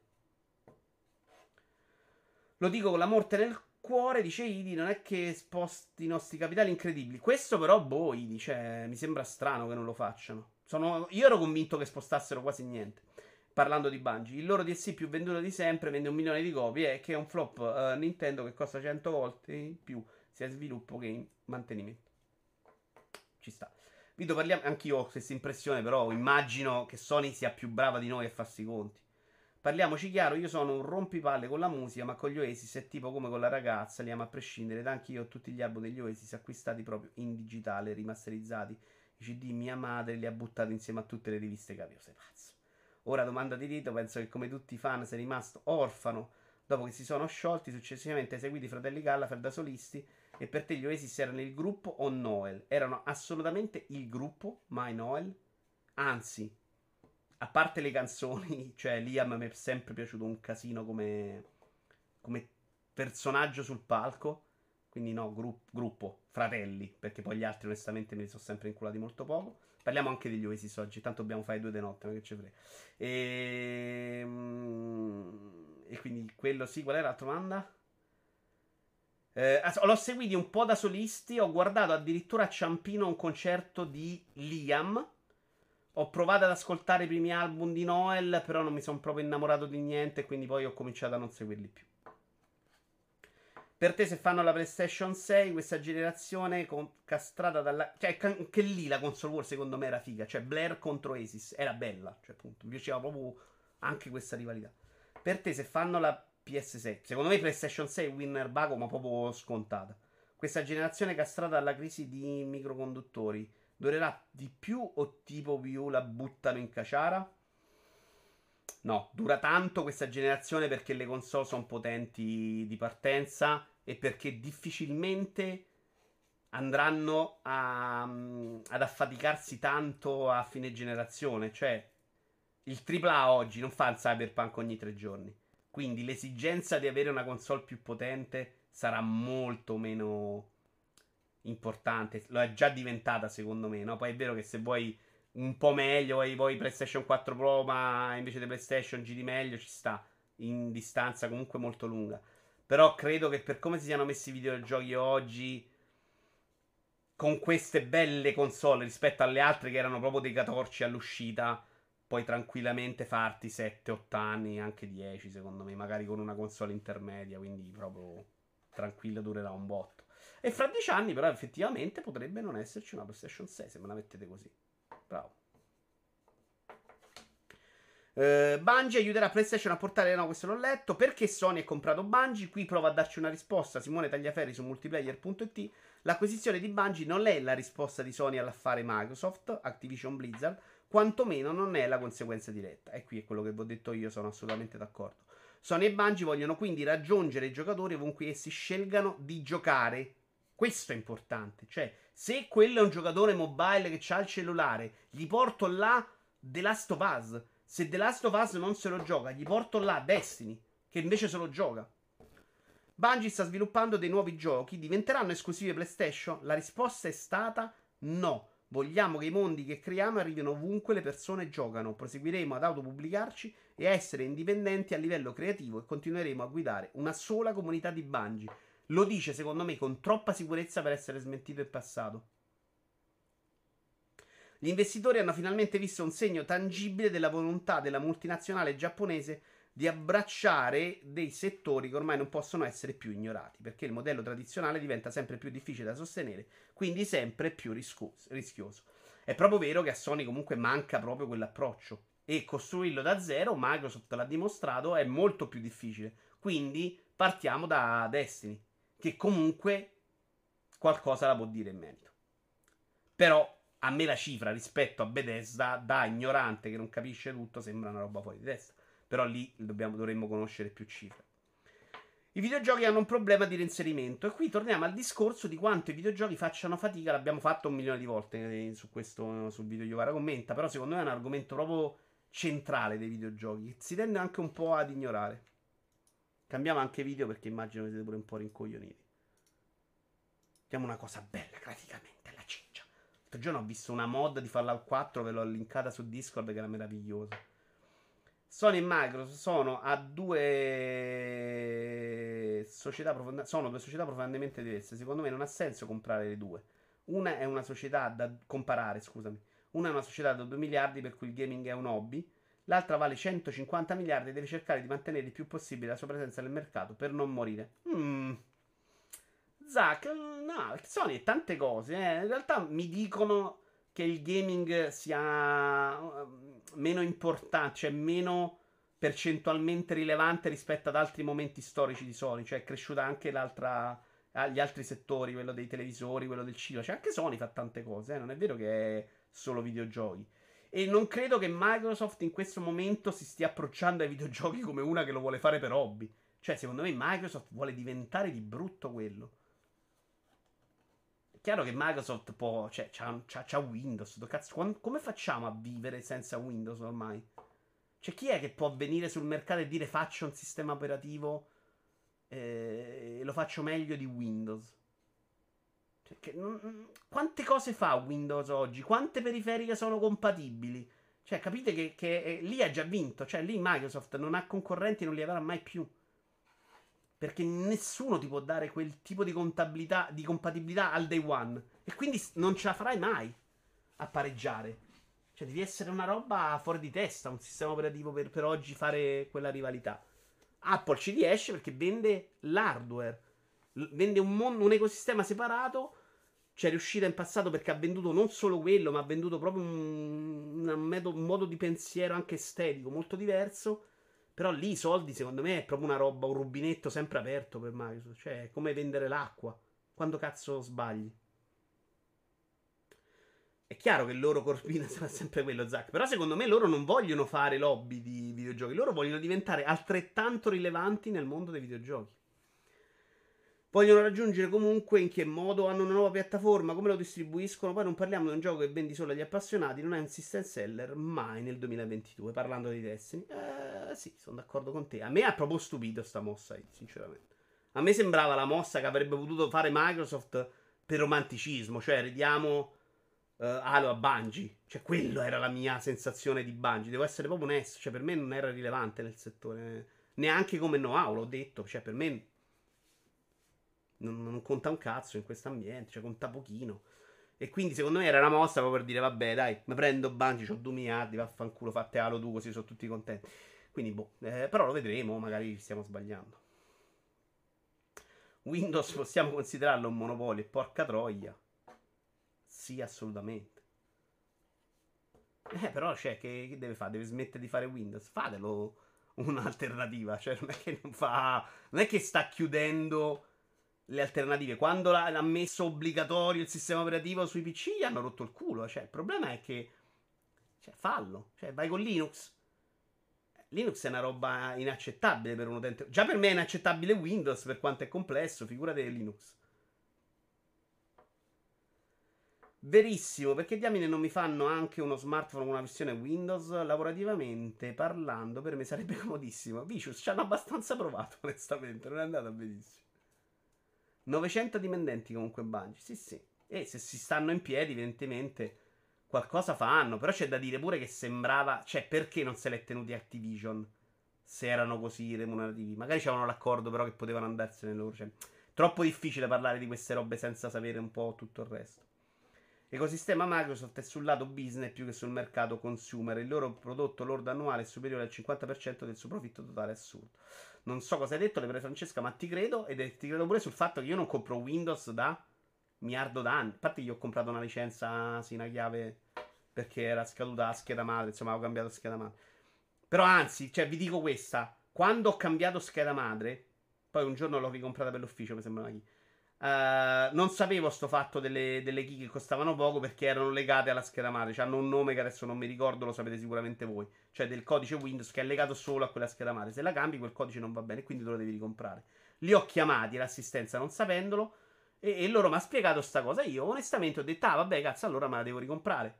Amen. Cioè, e loro mi hanno detto: Vabbè, ma ho tutto uguale il codice. Pensa quanto gliene frega a loro di vendere Windows a me. Eh, sì, sì, Zack, ma ci avranno anche dei discorsi lato server. Secondo me cioè, ci sarà di tutto dietro. Ai tempi BlackBerry stava avanti. Oggi che BlackBerry è morta, mi farebbe comodo uno smartphone degno con Windows. Io, Vicious, siamo tipo gemelli. Sai che io adesso ho un iPhone. Però per un sacco di anni, perché ho deciso di fare le foto più fighe. E, e non ci riesco. Ovviamente, però, non vengo. Con un iPhone riesco a non fare foto completamente di merda. Però io ho avuto un Windows Phone per un sacco d'anni. Era il telefono perfetto per me, perché io lo odio il cellulare e c'aveva quelle tre cose. Non mi infastid- non stavo sempre lì a cicchettare perché non funzionava un cazzo. Quindi per me era assolutamente il telefono della vita. Poi a un certo punto non funzionava più, hanno smesso un po' di, di supportarlo, è stata una tragedia. Con Activision avevano un semplice contratto di pubblicazione. Activision non si è mai comprata Bungie, dice Gogol, ok. Possono farsi quante docce vogliono, ma sono sempre gli sviluppatori sudati e mezzi caciaroni degli anni 70. Basta vedere l'indegnato Xbox. Ah, parli di Microsoft. Hanno sempre il complesso del figlio sfigato con l'app. Bah, non lo so. Cioè, Windows secondo me è un prodotto della Madonna. Non sono uno che ovviamente ne capisce, però per quello che deve fare è cazzo. Cioè, la stabilità di Windows da, di adesso, eh il primo mio sistema operativo, il PC, l'ho fatto nel 99, c'era Windows Millennium Edition. Ed era una roba. Per con, ci facevo tipo un, 40, un, centino, un centesimo di quello che ci faccio oggi. Stava sempre buggato, crashato, problemi, non riproblemi. Magari lo sapevo usare anche un po' meno io, eh. Però minchia. Con tutto, adesso in questo momento io ho attaccato 80 periferiche. Ho l'arcade, RetroArch, ho cloni. Cioè, c'è veramente tutto a livello di software, di periferiche. E cazzo, è un signor programma. Cioè, fa funzionare sta roba è complessa. Poi sì, non sono innovativi. Alcune cose sono proprio una roba. La, l'app uh, Xbox la vediamo terribile noi, ma secondo me nella loro ottica, quella di nasconderti tutto funziona pure. Quindi non lo so. Però è un programma difficile. Secondo me si è sempre un po' troppo critici quando si critica Windows. Vito, ma acquisti di un certo livello sono mesi e mesi che aspetto. Non si tratta così la fanbase ed anche giochi giocandoli. Allora, giochi giocandoli lo sto facendo però, Antonio, e lo dico qua, visto che siete in tanti, la prossima versione sarà lo stesso per voi, perché l'idea è farlo su Twitch senza con... interagire con la chat, la, la, puntata, dopodiché fare però un QA, un Q&A con la chat in cui mi fate delle domande. Poi su YouTube metto esattamente invece quello senza domande, come è sempre stato, e quello lo sto facendo, più o meno una volta al mese esce. Uh, acquisti di un certo livello, invece, l'ho detto in una puntata della video in diretta, c'è un problema proprio di, di, di, praticità degli acquisti. Cioè, sto comprando il mio budget cazzate, ormai è tipo 90% Lego. E quindi diventava una roba pesantissima. Ecco, statuta, anche statuta in realtà, che è la prima cosa un po' diversa dell'Ego che compro da un sacco di mesi, è una tuta Lego. Cioè, quindi secondo me diventava troppo quella roba là. E quindi eh, per il momento è così. Quando ho un po' di roba figa, onestamente lo butto dentro. Però è, al momento le cazzate sto spendendo là. Anche per lanciare il canale, devo dire. Eh, video, ma a te Cyberpunk era piaciuto, visto che è in video? Allora, il gioco in sé non tantissimo, onestamente. La campagna, come si sparava, l'RPG, non troppo. Il mondo mi fa uscire di testa. E lo dirò sempre, preferisco mille volte un cyberpunk rotto all'ennesimo gioco uguale che funziona. Cioè, per me il sogno cyberpunk è cento volte meglio di 2000 cose che escono oggi. Di Dying Light 2, per esempio, che sto giocando, che probabilmente alla, sulla lunga mi piacerà anche, ma che è proprio quella roba fatta con lo stampino. Preferisco che provino a fare Cyberpunk, è una roba in cui secondo me si è molto crudeli a criticarlo, perché veramente provo a fare qualcosa di più girare per la città comunque con, con, i miei mezzi di PC che sono tanta roba, ragazzi. Capisco pure che chi c'ha una PlayStation 4 normale abbia rosicato, eh, mettiamoci in chiaro. Col mio PC, quel sogno là è comunque una roba fantastica. Cioè, comunque, per la prima volta io credo che abbia girato a piedi in un videogioco solo per il piacere di farlo. Non sono uno di quelli che va su queste robe poetiche, che lo dice spesso. Ah, lo sto dicendo a licenza poetica, tra l'altro. Cioè, non sono un romantico, perché spesso gli open world li faccio invece correndo come uno scemo in Cyberpunk scendevo a piedi e camminavo perché era troppo un piacere. Sì, Vito prova a farlo con una versione Linux, sì, appunto. Uh, no, per esempio, RetroArch me lo sta spiegando Matteo Poraccio, è già una roba per me super complessa. Cioè, Windows è anche molto pratico. E devo dire che a livello di interfaccia, secondo me, io prendo in mano un cellulare, non faccio fatica a trovare le cose sempre, mentre Windows mediamente mi ci so orientare il loro business sui servizi alle aziende con software e servizi server di Windows Home come sistema operativo per loro vale niente, infatti lo distribuiscono gratis da Windows 10 in avanti, ci sta. Io ho rosicato con la Pro, ogni volta che stacca una scena si fa 40 secondi di caricamento. Ci sta, eh, ci sta ragazzi. Io lo faccio con Forza Horizon 5 spesso ore ore a guidare per la mappa senza motivo perché mi rilassa. Non c'è Brusi, ma sono stato molto critico su Forza Horizon 5. Dove siamo arrivati qua? Uh, sì.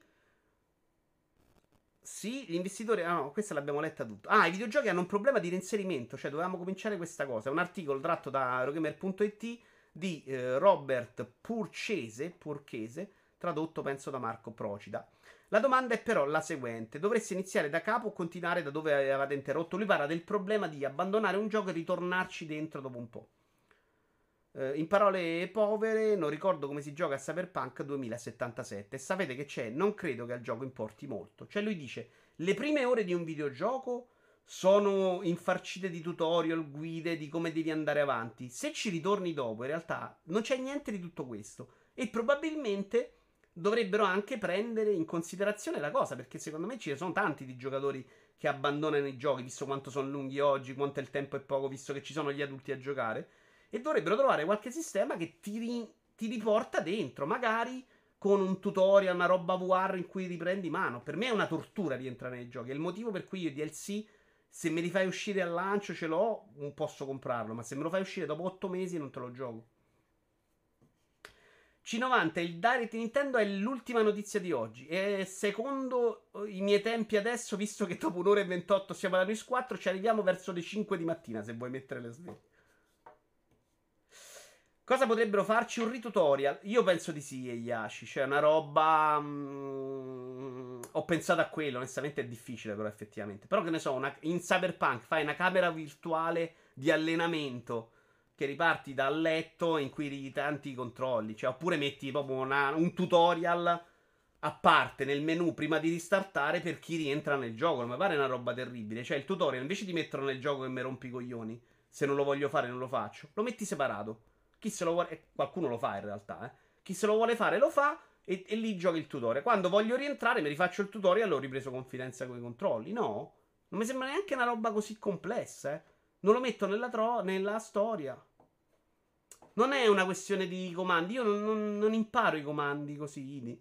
Cioè, io ho bisogno della roba che mi fai fare meccanicamente nel tempo, mi fai imparare le cose in un certo modo per memorizzarle. Mo- cioè, lo faccio uguale, però faccio meno fatica. È il motivo per cui lo fanno in quel modo, perché è molto più semplice di una schermata, prova i tasti, impara. Cioè, quella roba viene molto più naturale, basterebbe farla separata.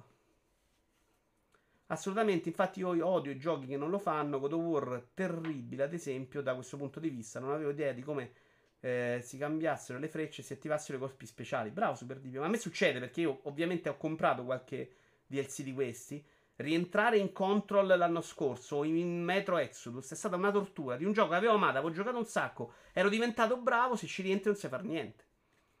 Assassin's Creed invece, cioè, hai memorizzato nel Assassin's Creed 2 non mi serve nemmeno il tutorial, sono i stessi controlli e invece me li devo risorbire 10 volte all'inizio.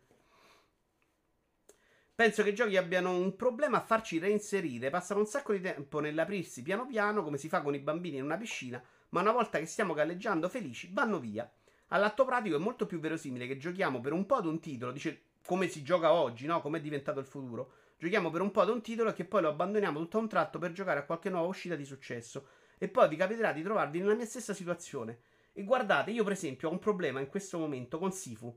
Cioè Sifu, sto cercando, lo sto giocando a spizzichi e bocconi, ma non cerco di non far passare troppo tempo da una run all'altra, quindi cerco di fare magari un pezzettino al giorno perché altrimenti perdo sta roba di imparare i controlli.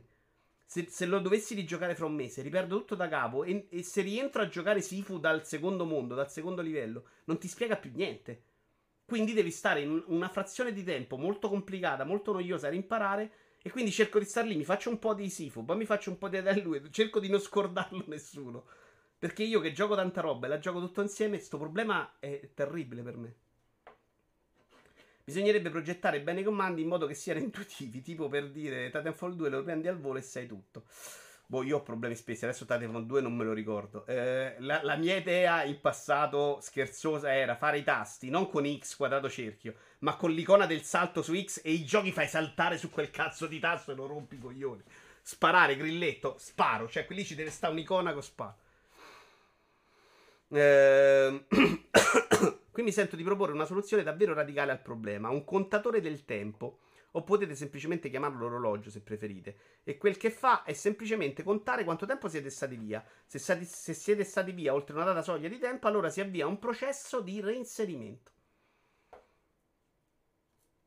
Anche Vanquish l'ho ripreso dopo anni e ci sono rientrato subito. Pensate alle... Oh, c'è pure chi è più bravo Super DP. Questo problema non lo sente, eh. Cioè... Eh Guitarino l'ha ripreso in mano oggi Stone, ed è vero che era anche più bravo di base di me, però ci ha avuto meno fatica di me. E, e Guitarino non c'aveva un problema, ma va Guitarino non c'entra un cazzo, perché lì invece i controlli mi ricordano. Pessimo esempio. Pensate alle serie TV e ai riassunti che ci vengono proposti, sono parte dell'esperienza stessa, pensati per riportarci in careggiata ogni volta che arriva un nuovo episodio. Ha senso, cioè quel uh, pre- preview Lost, come cazzo si diceva, nasce con quell'intento e funzionava, funziona sensissimo. Sta cosa provano a farla sul livello di trama nei videogiochi, in cui ti becchi una cosa e un secondo dopo c'è un riassunto di quella cosa nei videogiochi. Non ho capito perché c'è stato un momento della storia videoludica in cui si è pensato che avesse senso fare i videogiochi a puntate. E quindi si è partiti con questo modello e ogni tanto ce la ritroviamo sta cazzata. Però se oggi ti giochi una roba del Tale, tre episodi a fianco all'altro, nello stesso pacco, ma che mo metti a fare sto riassunto? Però è vero che magari è fatto, eh, adesso ci sto pensando, è fatta con quell'ottica, cioè rientri dopo e te lo becchi così. Vedi che sto criticando le cazzate.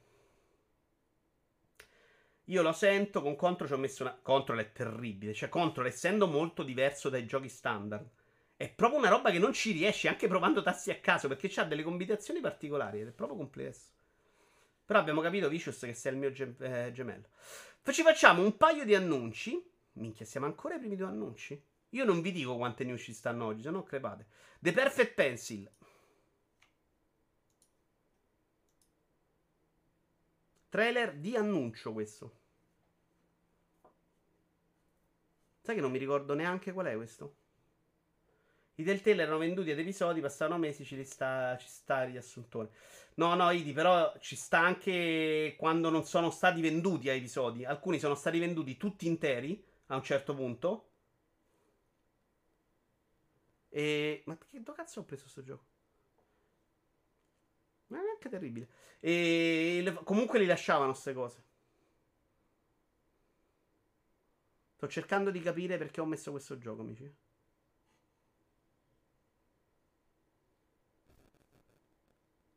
Thread, due minuti. Vabbè, comunque ci fa bene la pausa. Ah, italiano, ok, forse per quello. Mi piace lo stile, eh, però non, a giocare non è una roba che probabilmente metto. Forse non ho neanche visto. Potevi tenerlo per lo show indie. Cioè, però non so se c'è una data vicina, forse una. Non sono convintissimo che passerebbe lo show indie, sinceramente. Senti, velocizzo un po'.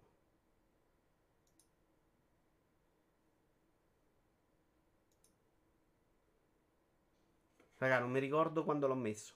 Mina The Hollower invece me lo ricordo perché me lo sono andato a cercare ed è... Me l'ero proprio perso um, lo show di Yacht Club.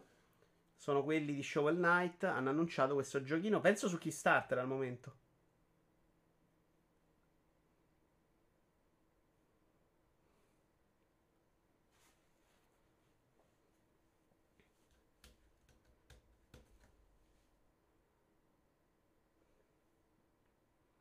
Questo nello show indice, lo anticipo.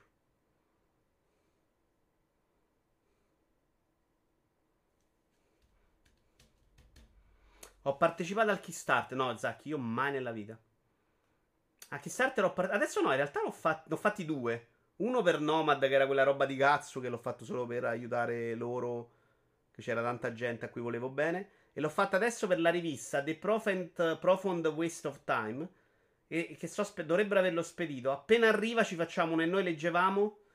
E nel frattempo, secondo me, qualche settimana, nei, nei sabato in cui non c'è il commenta, ci facciamo un po' di, di e noi giocavamo perché ho proprio voglia di provare roba arcade in questo momento. Mi sono proprio curioso. Oggi abbiamo fatto un po' di giochi di calcio con Stone. E... Cioè, mi andrebbe di giocare delle cose davanti a voi, farlo soprattutto con voi. Sto proprio mortificandomi a non farlo perché perché dico, vabbè, no, cazzo, lo voglio fare con loro, non voglio provarli prima. Abbiamo giocato tra l'altro a Combat School e io e Stone Contra sarebbe stato figo farvelo vedere. Fighissimo sto gioco, sì. Retro Game, sì, Vicious. Noi giocavamo una roba in cui se te la vai a cercare, tra l'altro gli utenti sono fondamentali perché io gioco della roba non avendola mai vista o avendola vista non avendola giocata con ehm, voi della community che mi raccontate le storie della vostra vita legate a quell'uno o due videogiochi eh, che sono stati importanti per voi. Abbiamo fatto un episodio adesso di questo nuovo format, come l'abbiamo rimodulato. È stata una figata e ho un sacco di voglia di farlo con voi. C'è una demo di Mina. Attenzione, ma su Kickstarter o su tipo Steam? No, su Steam. Perché se c'è una demo me la metto nel prossimo Playroom. Playroom ce lo mettiamo. Mina The Hollowware. Su Steam non c'è. È un po' strano, sinceramente. Ci sarebbe, magari solo per chi ha finanziato. Andiamo avanti. Twitch, polemica sulla salute mentale degli streamer, serve un tetto vero alle ore di streaming? Questa notizia è di gaminghardwareupgrade.it eh, che riprende un articolo sulla, della, sulla, BBC in cui si parla dell'impatto sulla salute mentale degli streamer, un argomento che secondo me nel tempo prenderà sempre più piede. Non mi piace, questa era una streamer famosa che racconta, non mi piace più aprire la porta a nessuno, non esco, non parlo con nessuno, non mi piace parlare con le persone faccia a faccia. È passato così tanto tempo dall'ultima volta che l'ho fatto, ha affermato la streamer Sushi intervistata dalla BBC.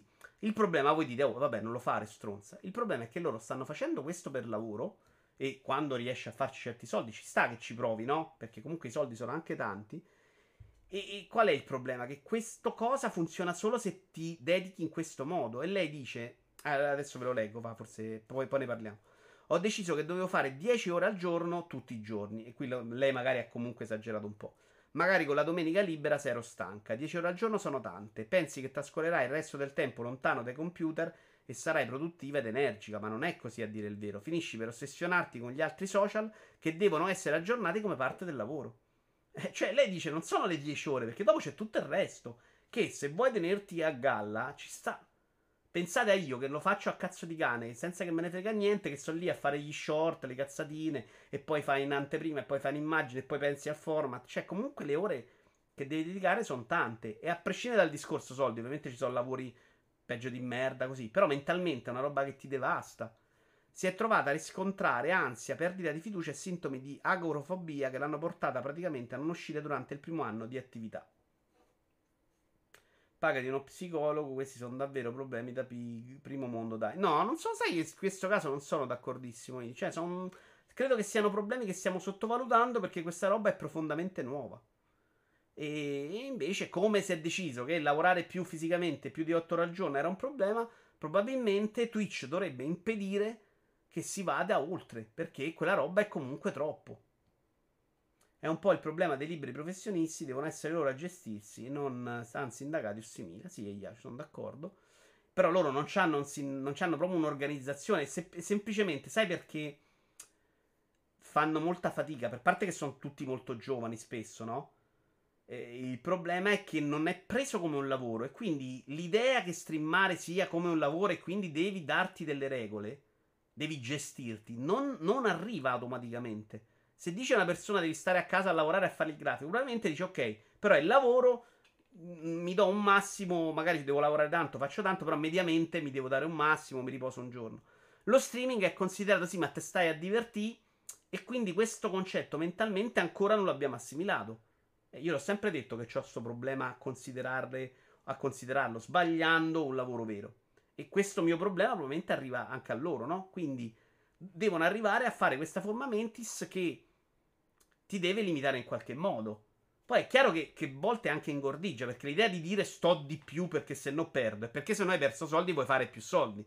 A quel punto eh, stai pensando come uno che fa un lavoro che dice lo faccio fino a 30 anni e poi eh, mi viene in mente la prostituta, però ce ne saranno altri di esempi perfetti. Perché la prostituta, tra l'altro, ha delle, delle, robe invece molto diverse che non c'entrano niente. Trovatemi un lavoro di quelli che dici lo faccio fino a 30 anni al massimo e poi sti cazzi. Il programmatore di videogiochi. Quella roba che dici, ok, fino a 30 anni mi ammazzo, 15 ore al giorno, crunch mode, faccio un po' di soldi e poi vaffanculo. Quelli che se ne vanno... No, il calciatore è diverso perché il calciatore lo fai perché sei obbligato a quell'età. Pensate a quelli che vanno all'estero, no? Dici, ok, sono giovane, non ho famiglia, vado all'estero a guadagnare il doppio in paesi tipo africani, tipo Leni. Eh, guadagnano un sacco gli ingegneri dell'Eni che vanno in questi posti. Lo faccio un periodo di vita e poi basta, poi me ne sto a casa. Eh, vabbè, i programmatori nostri sono un po' diversi. nell'industria dei videogiochi c'è, c'è, un sacco di ricambio proprio per questo motivo. Anche, e oggi è diventato un problema per quello. Dipende da quanto sei ingordo. L'ho appena detto, io sono un libero professionista, lavoro sempre e sono contento di questa realtà. Però poi so quando è il momento di fermarmi un po' e se posso lo faccio, se non posso stringo i denti finché potrò. Il problema è l'età, magari sono giovanissimi non hanno mai lavorato e capire come gestirsi, anche solo capire di doverlo fare è difficile, assolutamente. Lavorare su una piattaforma petrolifera in mezzo al nulla per mesi, dice le di Francesca, assolutamente. Oppure in un posto africano in cui c'hai le scuole. Io ho conosciuto gente dell'ENI che stava a questi posti africani c'hai le guardie armate intorno perché, perché la gente se no ti tira in bomba a mano. Cioè, funziona così, eh. Anche perché cioè, ditte fanno delle cose orribili su questi posti. Tolto per me chi lo fa di lavoro è perché ha dei numeri importanti. Beh, certo. Gli altri sono poracci che chiedono la carità con le sub. Eh, o appassionati, dai. Quella è una falla del sistema Twitch che anche con numeri ridicoli ti porti a casa qualche centinaio di euro. Cosa tra l'altro che sta per finire, per fortuna. E comunque fare lo streamer è sempre un lavoro, certo, bello lavorare con le proprie passioni, ma è sempre lavoro. In che senso? Io non so niente di novità. Il deputato laborista Alex Sobel, presidente dell'All Party Parliamentary Group on Video Gaming ed Sports. Minchia quanto l'ho pronunciato bene sta roba tutta di seguito. Fate una clip. La piattaforma ha davvero bisogno di pensare ai suoi meccanismi e cambiare il modello finanziario per proteggere la salute degli streamer. Sono creati per incoraggiarli a rimanere online il più a lungo possibile per mantenere gli spettatori. Se cambiassero i meccanismi potrebbero dare quella spinta necessaria a mutare il modo in cui gli streamer operano per proteggere la loro salute. Banalmente, 8 ore blocchi tutto. Cioè non fai un limite di 8 ore per live così uno stacca una live e ne attacca un'altra. Credo che ci sia anche, lo diceva forse in questo articolo, un limite della, della live. Ma fai proprio che per, in 24 ore puoi farne 8, punto. Dopodiché non lo fai. Devono crearsi 12 canali. Eh, però cazzo, è una sbatta fare pubblicità a 10 canali poi. Questa idea che debba essere Twitch a preoccuparsi di questo mi sembra ridicolo. C'ha senso anche la tua affermazione, Getter. Però, secondo me, è un problema che deve porsi anche Twitch in questo caso. Li pagheranno di meno in soldoni e riuscirai a viverci solo se fai dei numeri decenti. Quindi almeno c'è una schematura di questi canaletti che passano 12 ore con il piattino. Ci sta. Ci sta. È vero che, che, che arrivano troppo facilmente. Quindi ci sarà chi lo fa per passione e chi ci guadagna e quindi lo trasforma in un lavoro e quindi si struttura meglio.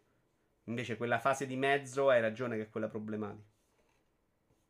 Per lo streamer Seed OWSVB il design della piattaforma sta portando gli aspiranti streamer professionisti a trascorrere una quantità di tempo eccessiva sul sito. Si tratta di essere online il più a lungo e il più spesso possibile, in modo che il numero massimo di persone possa collegarsi. Più a lungo sei online, maggiore è il numero di visualizzazioni il che rende più probabile che tu appaia sul browser a causa del modo in cui funziona il sito. Le persone hanno paura di criticare i subathon, che sono le maratone di sub, a causa del loro successo e della quantità di denaro che possono generare. Nessuno vuole essere quello che si alza in piedi e dice: Ehi ragazzi, dovremmo smettere di fare queste cose perché sappiamo che sono redditizie, ma in fondo probabilmente tutti vorremmo non doverle fare. Lui dice, però, questo dice: non, non sta parlando di Twitch, sta parlando di, degli streamer che dovrebbero capire da soli che questa cosa è sbagliata. Concordo, concordo con chi ha fatto il paragone con libri professionisti, che poi il soldoni è quello che sono gli streamer, content creator, sono loro che devono essere in grado di gestirsi. Sì, però secondo me ragazzi, quando eh, è tutto bello parlare di sta libertà, però abbiamo una legge che dice mettetevi le cinte in auto, eh. Secondo me è l'esempio che, che, che, torna sempre utile in queste cose. Cioè, tutti dovrebbero mettersi la cinta perché è una cosa per te, per salvare la vita a te. Perché c'è una legge, perché comunque le persone vanno indirizzate. Vito mi fai commuovere. Eh, oh madonna, l'ho detto proprio da Cristo di Dio bene. Ma se lo ripeto dieci volte, mica mi viene così. Uh, non c'è contenuto, ragazzi. Questi colossi sfruttano le persone per pochi speech. Oddio, davvero, Simo? Cioè, no, io non sono d'accordo. Io trovo un miracolo che YouTube mi permetta di, di postare dei video gratis e che Twitch mi dia, mi faccia avere dei soldi pagati da Amazon. Cioè, sfruttano le persone per pochi speech. No, stanno creando del lavoro, stanno generando dei profitti. No, non sarò mai d'accordo. Anzi, cioè, per me è un miracolo che loro ti mettano i servi gratis. Poi è chiaro ci stanno facendo i soldi, però no, per me mai nella vita è una roba di sfruttamento. Mi stanno permettendo di fare il contenuto che voglio, Simone. A te stanno permettendo di fare il contenuto che vuoi, quando vuoi, divertirti a farlo. Poi loro vogliono guadagnarci, lo fanno per quello, ci sta, tu puoi addirittura tirarci sopra qualcosa e Twitch tra tutti è quello che veramente dal basso ti dà più soldi di tutti. Vabbè, sono spicci. Che cazzo vuoi? Milioni? Per me sono tanti soldi. Cioè, per quanto sia una cazzata. Comunque sono soldi che non ti dà nessuno nella vita gratis. Fa niente. Se vado al bar e mi metto a fa a cantare o a parlare di videogiochi, non mi si incula nessuno. Io ho degli strumenti incredibili per poter fare quello che voglio qua. Ci stanno permettendo di fare gli hobbisti. Sì, è bello, cazzo. Non è bellissimo, non è incredibile che te lo permettano. Stanno però anche creando una generazione di disperati che dopo aver visto i guadagni facili preferirebbero buttarsi dal balcone piuttosto che tornare sul motorino di Giovo. Questo, ah, di Globo, secondo me è un aspetto psicologico più interessante da analizzare. Però mi fai proprio il lavoro più terribile del mondo. Cioè, non è neanche un lavoro, secondo me, il motorino di Globo, dai, stiamo scherzando.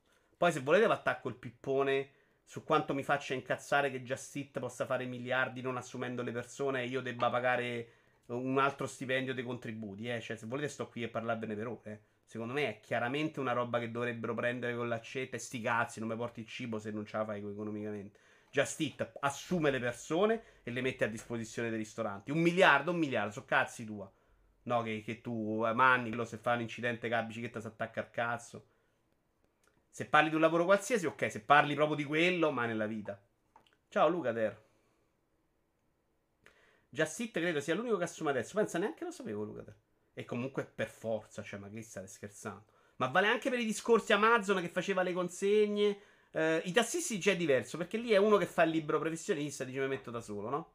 Anche se pure lì c'è un'app che li sta comunque usando assunti, no, vaffanculo, manco i tassi, vabbè.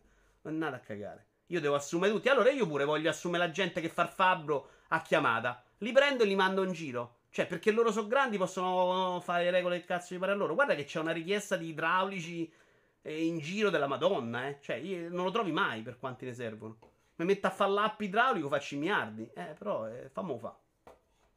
A me dopo tre secondi arrivano, mi fanno un bucio di culo così, i contributi, ha assunto, le tasse, l'IVA, li mortacci tua, la partita IVA. Vabbè, mi avete fatto partire col pippone, andiamo avanti. Uh, argomento però secondo me interessante perché lo diamo proprio la reazione vostra, ma anche la mia, immediata è quella ma che cazzo rompete i coglioni. Però secondo me è una roba che si deve strutturare e serve qualcuno che ti aiuti a strutturarla. Sì, sì, lo dico contro il mio interesse, assolutamente. Ma anche quando parlo di Amazon parlo contro il mio interesse, Iaci. Io oggi se ordino la carta igienica, ordino su Amazon. Un pacco di carta igienica, me la ordino su Amazon, me frega un cazzo. Quindi per me è assolutamente una roba super fantastica da utilizzare. Posso. Mi è rotto il microfono dopo due anni, mancava un giorno a scadenza. Ok, mandiamo uno nuovo. Cioè, è fantastico dal lato utente. Come quando faccio i discorsi sul pass. Però non va bene. Cioè, va bene se Amazon ce la fa con le gambe sue. Se ce la fa perché sta andando in una cazzo a fare illusione fiscale in un'isola del cazzo del mondo, non mi sta bene. Cioè, eh, perché io devo pagare il 30% e lui no? Se domani si mette a vendere finestre e mi fa un bucio di culo così, Amazon, siamo d'accordo, no? Qualcuno qui, Twitch, lo Stato, chi dovrebbe vigilare secondo te sulla salute mentale di uno streamer? Secondo me servirebbero delle regole chiare che le equiparano al lavoro. Quindi un, un'unione tra Twitch e questa gente che lo fa e qualcuno dall'alto, che non è in questo momento preparato a farlo, lo so benissimo, ma dovrebbero pensarli, c'è comunque un parlamentare inglese che lo dice. Metti lì e fai una legge in cui dici qualsiasi cosa su stream dopo 8 ore deve bloccare. Quindi devi quantomeno aprirti due canali.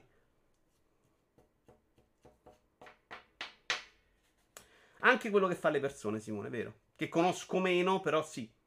Cioè, se io metto il braccialetto con i sorrisini perché sei veloce, quanto sei di umore buono, mi si, fa, mi si sfondano. Cioè, mi fanno un culo come una casa perché è una roba super illegale. Amazon può farlo e Renzi va lì a dire: Oh, sta avendo un altro eliporto, che bravo!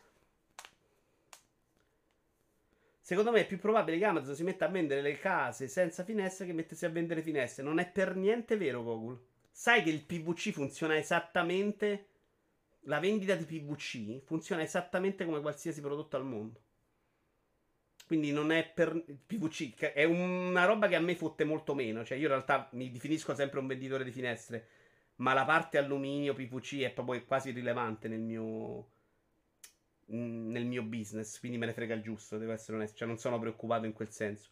Perché comunque il mio lavoro è quasi tutto su misura, roba di ferro diversa. Le finestre che non, funzionano molto più in quel modo. Uh, l'impresa privata non è regolata. Che fai come la Cina? Ma sì, cazzo, su delle cose facciamo come la Cina. Non sono per la libertà su tutto io. Sei solo stressato per l'Ucraina. Non preoccupati. Sono molto preoccupato. A parte il discorso, gente che muore. Ciao Giulia, in grigio era invisibile vederti.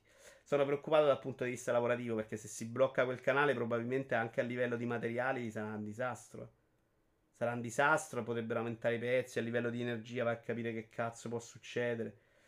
Sono 11 anni che lavoro con Amazon come venditore e il peggio deve arrivare. Minchia.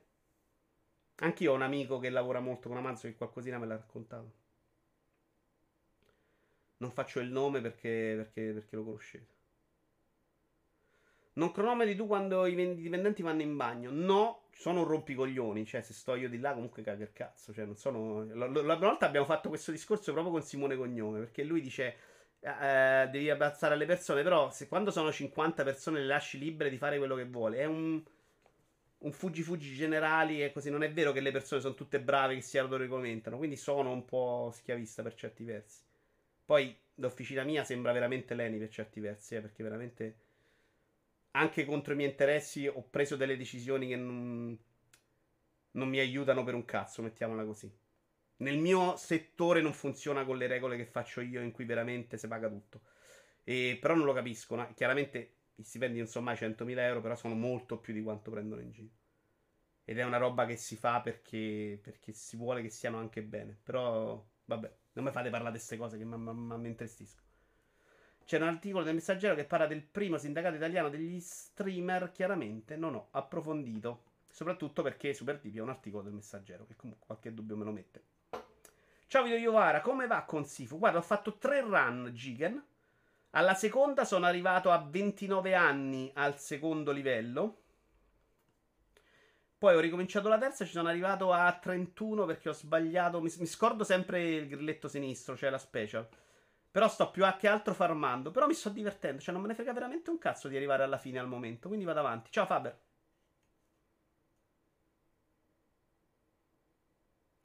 Controllare, ok, io però non potevo bere acqua. No, no, ok, no, questa è follia, Simone. Per carità di Dio. Cioè, da me fanno tutto, ovviamente. Però sto lì a fare. Eh, cazzo, che va mai. Capito? Ti cago il cazzo. Se ci... A parte che ormai sono tipo gli ultimi 5 anni, non riesco più ad andare di là. Sto sempre a combattere con roba d'avvocati, rotture di cazzo uh, gente, cioè fastidi. E quindi veramente in officina capitano i mesi che non ci va.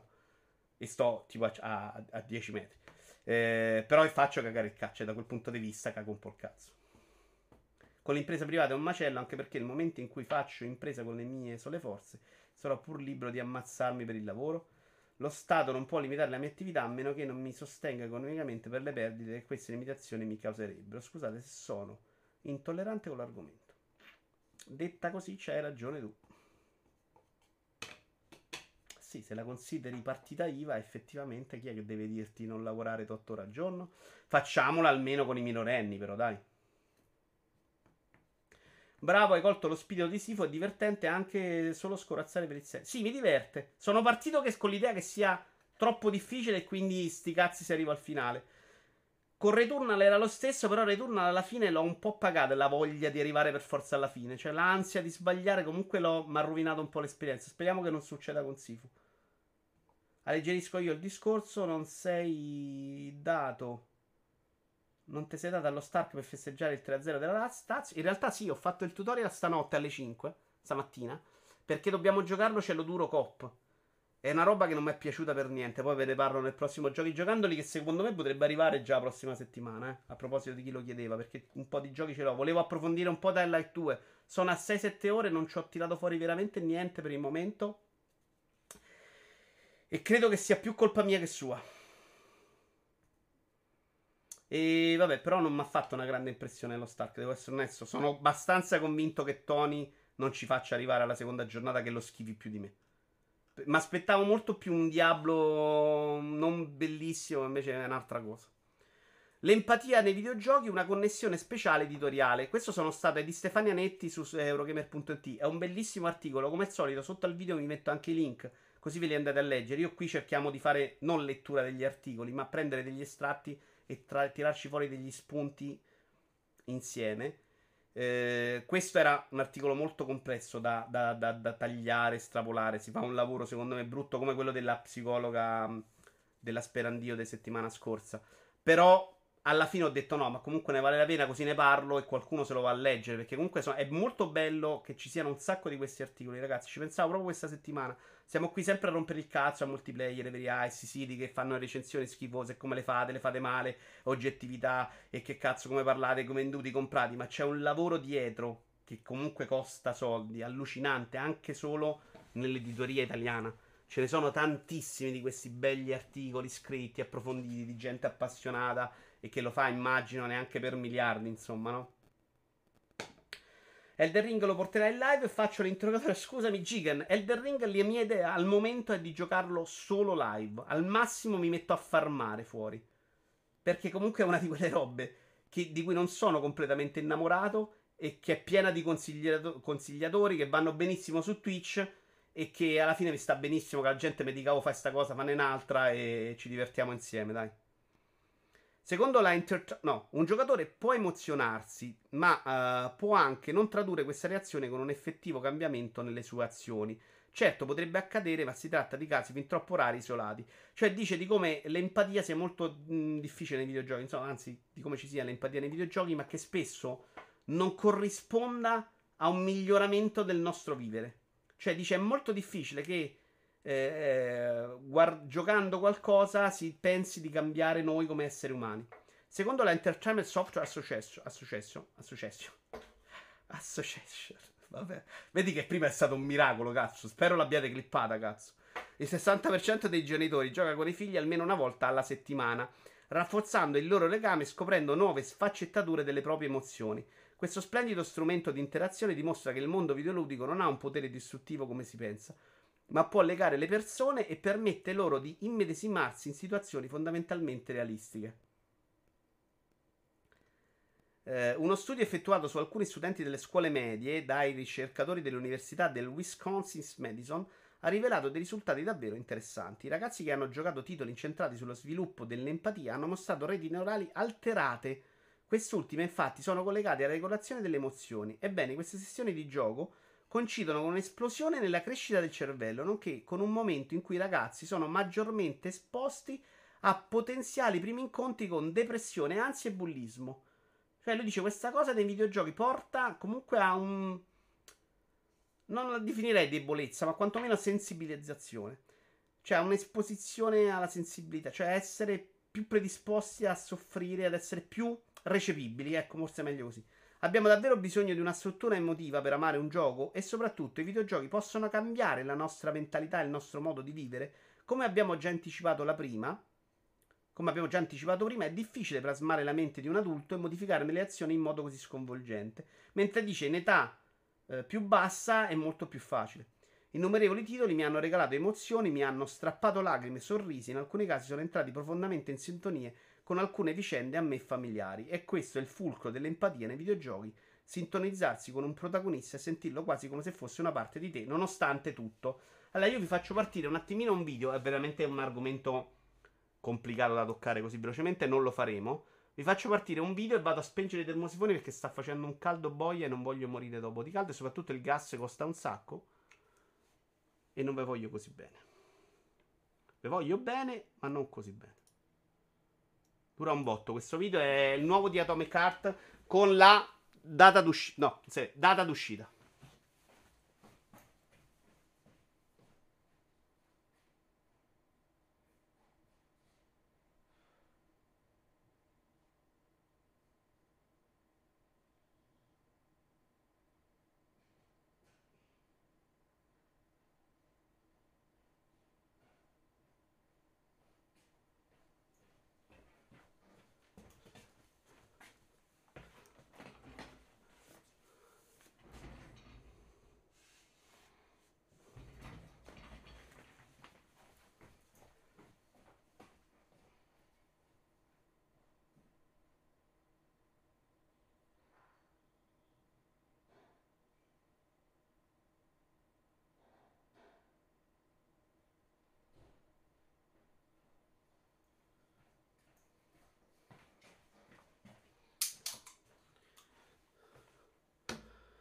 Oh.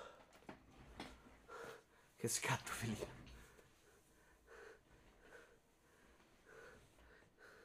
Ve lo faccio vedere tutto o volete andare avanti? Io non l'ho visto perché voglio vedere anche il meno possibile. Continua a sembrarmi super interessante questo gioco. Avanti, Koguro, non capisco qual è la risposta. È la seconda o la prima?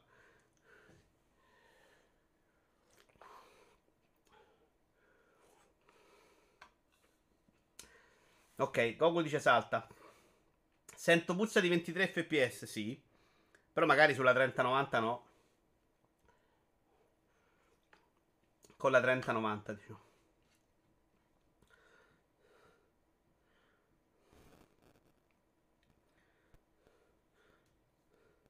La visione artistica, però, secondo me c'è. Poi bisogna vedere se riescono a coniugarla. Un pezzetto saltiamo. Ah, eccola qua. La... Ah, siamo arrivati alla fine. Tiki, benvenuto. Questa è la data d'uscita. Sarebbe da impiccarli con una frusta. Ber. Cioè. Poi dici, oh, vabbè, fanno queste date d'uscita, le indovinano. Sarà sicuramente o settembre, ottobre, novembre. O dicembre, visto che è inglese. E invece col cazzo. Cioè, poi le cambiano quando gli pare. Quindi, vabbè. Però pure loro devono trovare visibilità. Abbiamo un'altra data d'uscita, questa volta di Salt and Sacrifice, 10 maggio. Io ho provato a giocare il primo titolo della serie, non ce l'ho fatta, sinceramente. Mentre comunque nei Souls che ho... No, no, perché l'ho tolto? Nei Souls che ho provato, comunque la parte di andare in giro mi piaceva molto. In questo 2D non, non mi ha detto proprio niente. E devo dire, è stato lo stesso anche con quello mezzo cristiano, con la roba di cristianità, come si chiamava? Che però era, mi divertiva un po' più da giocare tranne i boss. Infatti ho una mezza voglia di riprenderlo ancora. Blasphemous, bravo Fab. Eh, perché quello mi piaceva proprio da vedere e da giocare mi piaciucchiava, però non ce l'ha fatta.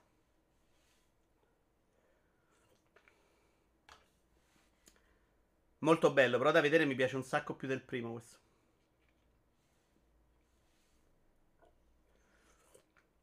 Il vero titolo dell'anno è Kirby Switch Gigan. Mi sono fatto una forza perché io con Kirby ho sempre fallito nella vita. Cioè, quelli che ho preso non mi sono mai piaciuti. Ciao, zio. E l'ho ordinato stamattina su Amazon. Cioè, è troppo bello al momento. Quindi vaffanculo, proviamoci.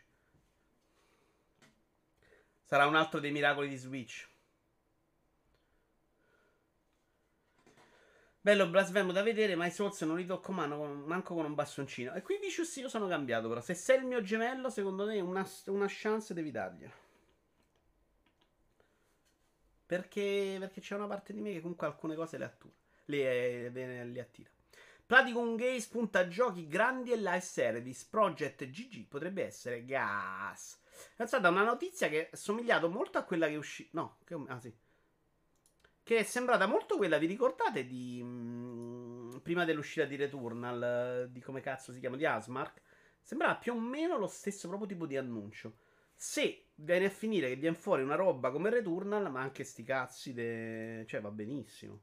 È sempre triste sentirlo dire, ciao R3, però, oh, cioè, se viene fuori quella roba là. Il CEO Atsushi Inaba durante una recente intervista pubblicata su, da Famitsu. Project GG è ancora nella fase di testing per tante cose.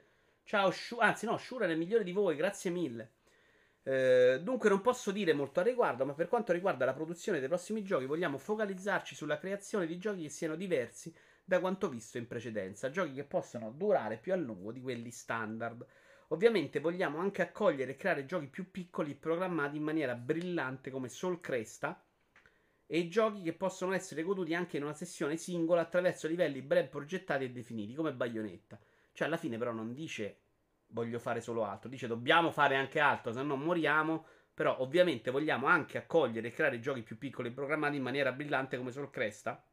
E giochi che possono essere goduti anche in una sessione singola attraverso livelli ben progettati e definiti come Bayonetta. Cioè, dice alla fine, cioè, facciamo quello che cazzo ci pare.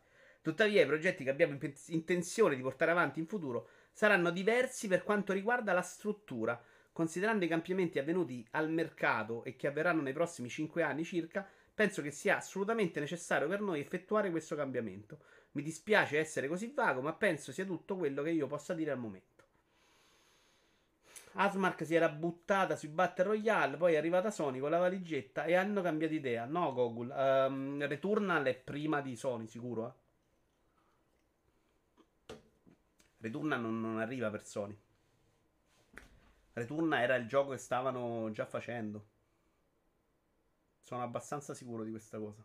Adesso mi viene il dubbio mentre lo dico, però non vorrei sbagliarmi non vorrei dire cose che non potrei dire. Però sapete che c'è Tommaso un po' in mezzo, secondo me c'era già. Mi metto a Days Gone, me l'hanno regalato, ma boh, mi sembra di stare a fare sempre quelle tre cose in croce. Sì, Faber, è quella roba lì. Eh, io pure voglio giocarlo. Ce l'ho scaricato sulla PS5 perché volevo comunque dargli un'altra chance. Quando l'ho provato ho pensato la tua stessa cosa. Però la storia alla fine volevo guardarla come con Ghost Tsushima che poi ho odiato. E... e farò la stessa cosa con Dying Light, credo. Anche se Dying Light alcune cose mi piacciono molto del um, parkour. Hanno avuto un incoraggiamento da Sony. Ah, sì, sì, sicuramente il sorriso sulla faccia hanno avuto con Sony. Microtransazioni e abbonamenti fanno il 60% del mercato dei videogiochi non mobile in USA. Ecco, questa era la notizia, vedi, stava oggi. Il, cioè, il, abbonamenti e microtransazioni fanno il 60% del mercato. Cioè, ma vi rendete conto? Una roba che noi siamo tutti convinti che era ok, ci fanno qualche soldo per arrotondare. Stando ai dati rilevati e analizzati dall'NPD Group, dopo la chiusura del quarto trimestre del 2021, nel corso dell'anno il 60% del mercato dei videogiochi USA non mobile, in cui io credo che rientri però anche Fortnite PS4 credo, è stato fatto dalle microtransazioni e dagli abbonamenti, ossia dalla vendita di contenuti in gioco in cui sono compresi anche DLC. De Benzo, commento serale, perché oggi alle 14.30 Tim mi ha voluto inculare e io stasera ho detto vaffanculo lo rifaccio, abbiamo rifatto proprio la prima parte. Non possiamo costringere i giochi difficili a diventare facili per piacere a tutti. Qui è tornato un attimino l'argomento su Sifu in realtà oggi è uscito un Twitter di uno dei, dei creatori della, dei, dei, fondatori dello studio di Sifu che ha detto usciranno degli aggiornamenti esattamente come Metroid Dread in cui ci saranno uh, livelli di difficoltà più difficili. Sapete, Metroid Dread ha messo una modalità in cui muori con un tocco e una modalità invece Babbi, o la metterà. E Sifu dice faremo la stessa cosa in futuro. Quindi è possibile che si possano fare videogiochi a vari livelli di difficoltà per andare incontro a tutti che è secondo me una delle cose che i videogiochi debbano fare.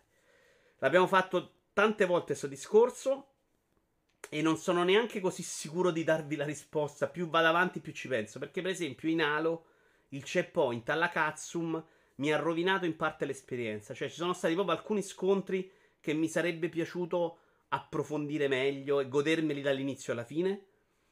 Uh, però Metroid Dread, per esempio, mi dà fastidio rifare le fasi. Cioè, se a me mi fai fare tre fasi di un boss, impazzisco.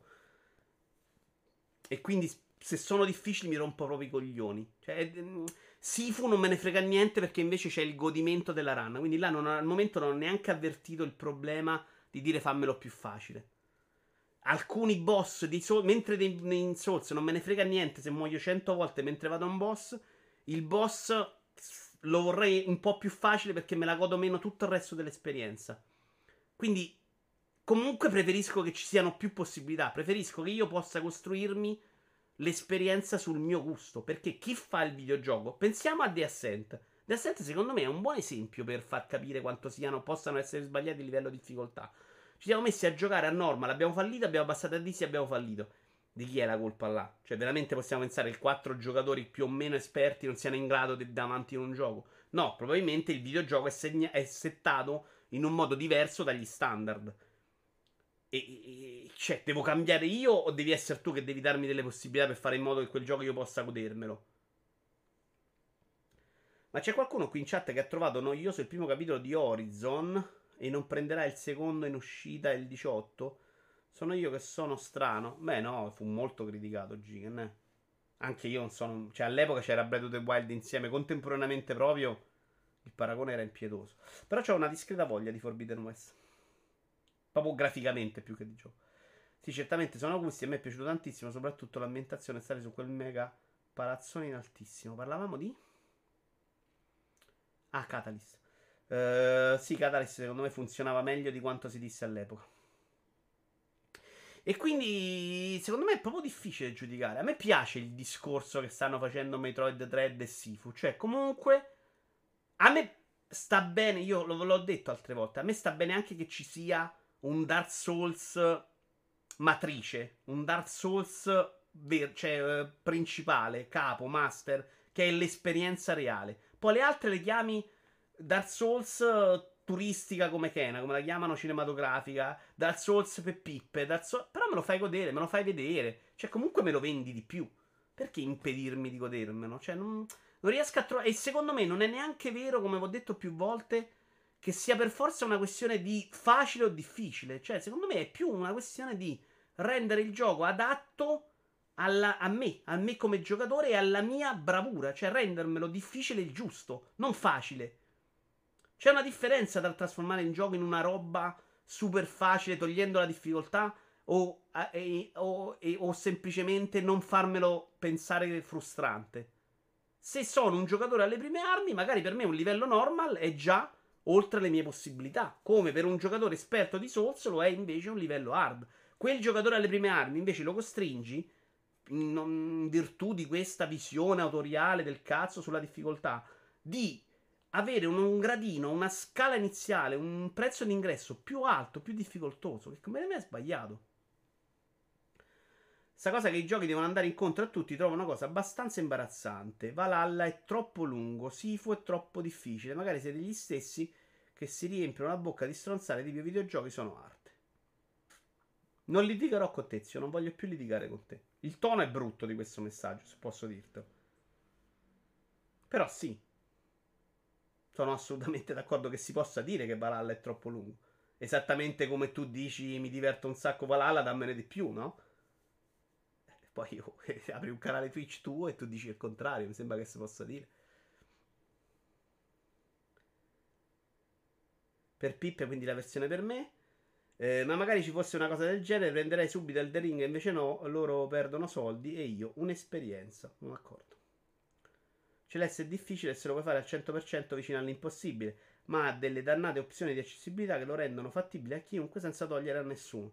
Super deep, ma anche fare quello che fa Nintendo, cioè una, una roba di base molto più accessibile, una roba extra super difficile, secondo me è già un modo molto più sensato di far divertire tutti, no? Io mi sono comunque visto il videogioco, me lo sono goduto per quello che, che piace a me. Non mi sono andato a cercare le tre monete nel platform 2D, non me ne frega niente, mi sono comunque visto i livelli però. E a me non mai ammorbato. La persona che invece se la vuole cercare trova quello, si diverte un sacco e, ed è contento pure lui. Quello secondo me è un modo giusto di fare design.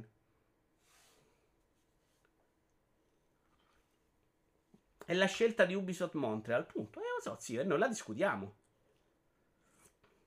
Anche fare vacanze di Natale è la scelta di De Laurentiis, di De Siga, Boldi. E possiamo dire che è un film di merda? Cioè, che vuol dire oggi? Oggi sei venuto qui a fare la zizza. Parla più. È tutto bello, basta. Stanno lì i videogiochi, lasciamoli così. A volte si possono creare, ci abbiamo voglia. Magari ho voglia di giocarmi Assassin's Creed e mi piacerebbe che fosse più adatto anche a me. Eh, però farmando Dark Souls cambia la difficoltà. Infatti, quando li ho giocati, le pre di Franceschi, ho capito intanto che per me il problema di difficoltà è stato abbastanza relativo. A parte qualche scontro, ma mediamente non, non è stato un problema grosso di difficoltà. Combat School, che sto provando a vedere la fine con i save state, per esempio, è una roba fuori di testa, parlando di videogiochi di una volta. Celeste è molto Nintendo come approccio con l'accessibilità, puoi mettere anche dash infiniti. Non lo sapevo, sai, Super Divi? Io le ho giocato con le opzioni normali, l'ho finito senza extra ed è comunque una roba molto impegnativa. Però non la sapevo sta cosa dei dash. Lì cambi un po' troppo però Super Divi. Sono d'accordo, però la chiami, oh, sei una pippa, non te vate sbatterti, guardatelo. Vediti la storia, ci sta, perché no? Non riesco proprio a capire il problema di mettere questa roba. Poi, sai benissimo, se me lo chiarisci, che non stai giocando la, la, la, l'esperienza giusta. Che stai giocando una roba che è molto diversa. Non sto dicendo che fai normal, solo hard o difficile.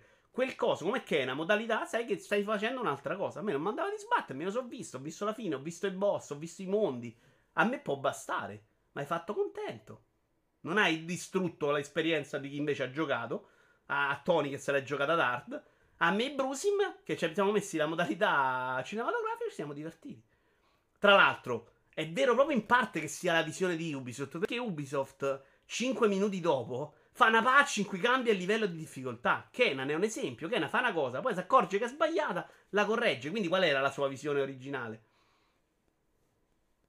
Secondo me hanno già fatto questa cosa. Demon Soul non era solo difficile, ma anche frustrante. Semplicemente in alcuni casi vuol dire anche eliminare la tensione e diluirlo in un certo senso. In che senso, Zach? Demon Soul non era solo difficile, ma anche frustrante.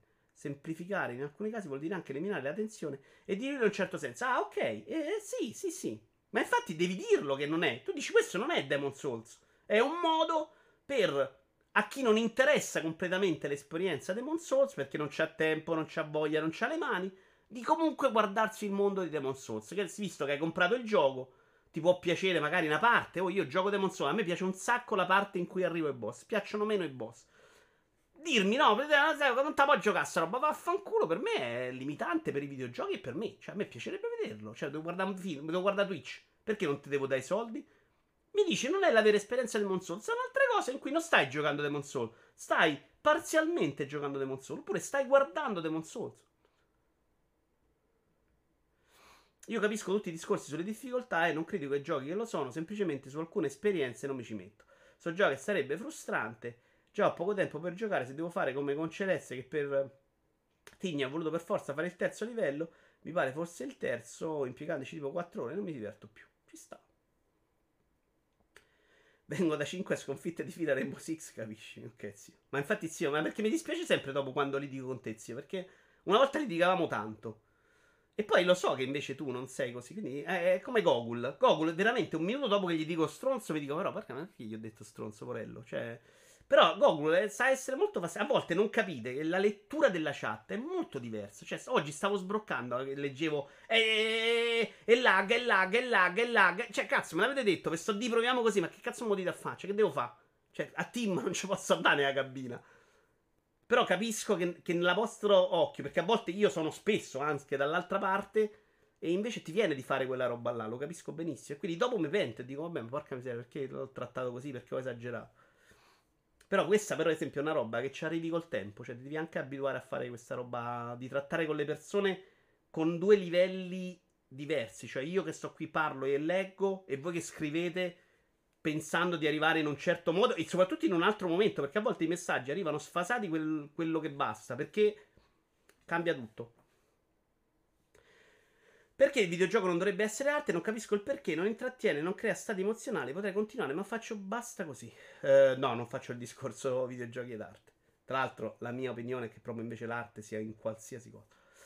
Pure Combat School può cambiare i deep switch per cambiare difficoltà. No, io non so di cosa stai parlando, ma Combat School c'ha sono i save state, che comunque me lo fa vedere. Cioè, non è una figata che io posso vedere tutto Combat School oggi. Invece all'epoca magari no. Onestamente, semplificare dal so sarebbe un po' come rendere i passaggi automatici in FIFA il gas automatico in Horizon. Non ce lo vedo. No, Zack, perché l'idea mentale che fate è difficilissimo o difficile zero. No, è un... Capite? È una curva. Non è facile, è comunque difficile per, per alcune persone, ma è meno difficile. Avere una tanica in più. Prendete Metroid Dread. Cioè, ma poi la difficoltà di che parliamo? Metroid Dread, se te ne vai in giro, c'hai più taniche di energia. Se ci vai con 5 taniche di energia perché ti sei sbattuto, è più facile. Quindi sono già due esperienze diverse, no? Però puoi permettere a tutti di dire, ok, senza cambiare difficoltà, vuoi giocarla a livello facile, c'hai 5 taniche di energia in più, perché non te ne vai in giro a sbattertene? Cos'è cambiato di Metroid Dread? Niente. Già adesso è così. Capite il senso? Non è, non è 100-0. C'è 199, 98, cioè ci sono mille gradini dentro. E questa cosa bisogna prenderla in considerazione. C'è gente che non ce l'ha, cioè io sono uno che ce l'ha il tempo. Quindi se io mi lamento della difficoltà, sono già più stronzo di altri, ma c'è gente che lavora più di me, di quanto sto lavorando adesso, 12 ore al giorno, torna a casa, ha tre figli, vuole giocare una volta a Metroid Dread. Ma perché sto poraccio non deve giocare? Deve dire no, Metroid Dread nella vita non posso giocarlo. È un bel gioco, è bellissimo. Perché non deve? Dagli 5 taniche in più, lo fai giocare la modalità 5 taniche, la chiami proprio 5 taniche in più, non romper cazzo, e lui gioca. E poraccio, te dà pure 60 euro. Io volevo mettere qualche mod per i checkpoint di Dark Souls e ho scoperto che addirittura se usi mod rischi il ban. La madonna, super divino, non sapevo sta cosa. Una volta finivo Ghost Goblin con gli shooter della Cave, pensa. Non sono sicuro che a tutti andrebbe bene avere l'easy mod o modalità cinematografica, storia, eccetera. Conosco persone che si rifiutano di giocare a easy, ma poi si lamentano se un gioco ha dei picchi di difficoltà. Secondo me il rapporto di Tony, per fare un esempio, con la difficoltà è molto strano, cioè molto discutibile. Va, voglio fare proprio il criticone. Perché Tony è adesso gioco ad hard, punto. Se devo giocare a normal, non gioco. E in realtà, però, il nome difficoltà hard è una roba che dà lo sviluppatore che non ha nessun valore oggettivo universale. Quindi, che vuol dire? Cioè, se hard è troppo perché lo sviluppatore è un cretino e quello sarebbe ultra ultra hard, abbassa e ti diverti. Però sono tanti così, eh.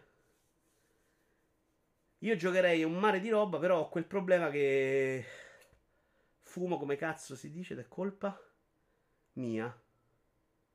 Ah, di FOMO. Così, ad esempio, prima che non finisco Persona 5 Royale, non prendo altra roba che ho, ceduto a Destoro, ma l'ho finito praticamente. Eh, in realtà, secondo me, è un buon modo di non buttare soldi, Simone Cognome.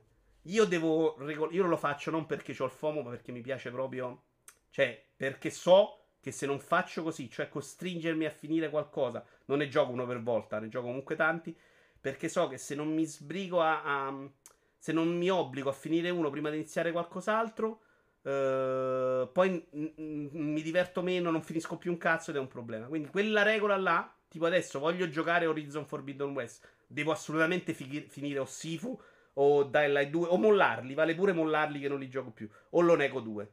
Allora, finisco uno di quelli o Holly Holly che sto giocando. Se finisco uno di quelli, posso cominciare Horizon, for, Horizon for, Forbidden West. Se no, sta là fermo. Siccome ho voglia, mi costringo a giocare, che è una roba da deficiente. Però mi, mi fa finire i giochi. Modalità 12 ore di lavoro e 3 figli a casa. Eh, però esiste sta gente. E sta gente purtroppo deve dire non gioco. Si vuole giocare un Assassin's Creed perché gli piace il mondo, perché gli piacerebbe vedere la storia e non si può giocare Valhalla perché ci vogliono 50 ore e non ce l'ha nella vita. E quindi dice, che ne so, mi gioco 3 indie da 2 ore. Mentre invece potresti fare quello che hai fatto in Assassin's Creed Orange, 20 ore te lo finisci, tutto il resto fate il cazzo che ti pare dentro. Non vale solo per la difficoltà, vale anche per il tempo. Essendo tanti tipi di giocatori diversi, siamo diversi noi, sono diverse le nostre vite, sono diverse le nostre possibilità, i videogiochi devono avere questa stratificazione. Quando c'è la scelta è sempre meglio, secondo me, se voglio farlo puro metto la difficoltà giusta, se voglio modificare il livello perché è troppo ostico per me, cosa cambia a chi lo gioca nella modalità giusta? Sono d'accordo. Tra l'altro, secondo me dovrebbe esserci proprio questa roba alla Nintendo, cioè difficoltà pura, che è quella che lo sviluppatore ha deciso che è giusta. Non normale, easy, difficile, così. Poi vai a scalare, aumenti i livelli, però una, una che è, che poi in realtà è quella che chiamano normal, secondo me che però oggi tutti siamo convinti che la vera norma è hard perché i giochi sono facilitati, che invece è vero per alcuni casi, non è vero per altri, cioè non è vero universalmente sta cosa, e avrebbe senso. Uh, in Dark Souls io prendo e lo riprendo, ma lo trovo sempre frustrante, continuerò a provarci, dice Alex. Ho capito allora e sono d'accordo. Aumentare le eh, Flask Essus a 10, 15, 20 per può funzionare. Esatto, basterebbe quello però per facilitare tanto, Zack. Io, per esempio, ho girato poco e quindi ho, ho, avuto un gioco più difficile avendo avuto meno fiaschette. Poi l'ho giocato perché invece il Maria mi ha detto quale arma era forte e l'ho giocato più facile. Cioè, non è vero che l'hai giocato sempre allo stesso modo. Se io non avessi avuto il Maria, sono uno che legge meno, vado con l'arma sbagliata che è quella non adatta perché magari non ho capito il meccanismo l'ho giocato comunque più difficile. Cioè i videogiochi sono già così complessi, sono già diversi per ogni esperienza. Facciamo fare palestra con uno che gli fa... Ah, aspetta, vabbè, ma allora è come dire facciamo fare palestra con uno che fa gli esercizi per te. No, non è quello. È, fac... è esattamente l'esempio giusto. La palestra, se uno è alle prime armi prendi 2 kg, se uno è uno palestrato che se bomba, metti 100 kg di panca. Come cazzo si chiama? Non mi ricordo più neanche come si chiama. Cioè, è esattamente quello che chiedo io. Non fai gli esercizi tu. che è quello che fa mentalmente il, quando fate il suo ragionamento. 100, 0. Faccio io palestra, la fa un altro per me. No. Vado in palestra, ci vado in base alle mie esigenze. Non devi alzare 100 kg se no sei una pippa, non sei andato, non è l'esperienza della palestra. La palestra è esperienza per il tuo corpo. È l'esempio, guarda, Simo, proprio perfetto. Cioè, il mio corpo darà il massimo a 2 kg, perché sono una larva umana, non faccio palestra da cent'anni, ma proprio darà il massimo, cioè arriverà al massimo sforzo se non si distrugge. Perché ho quel tipo di vita. E poi migliorerò. Poi col te- il prossimo gioco magari faccio diverso. Se invece c'è uno che va da 20 anni in palestra, ha due pettorali così e si è allenato tutti i giorni per 20 anni, la sua massimo sforzo, cioè il livello pari al mio, non è 2, ma è 100. Quindi se io mi metto a 100, non sto facendo quello che sta facendo lui, non è la stessa esperienza, sto esagerando, sto distruggendo, sto facendo una roba troppo complessa per me. Guarda, esempio proprio della palestra, Simone. Vorrei fare sesso con te in questo momento. O addirittura andare al cinema, guarda, e farmi dare buca.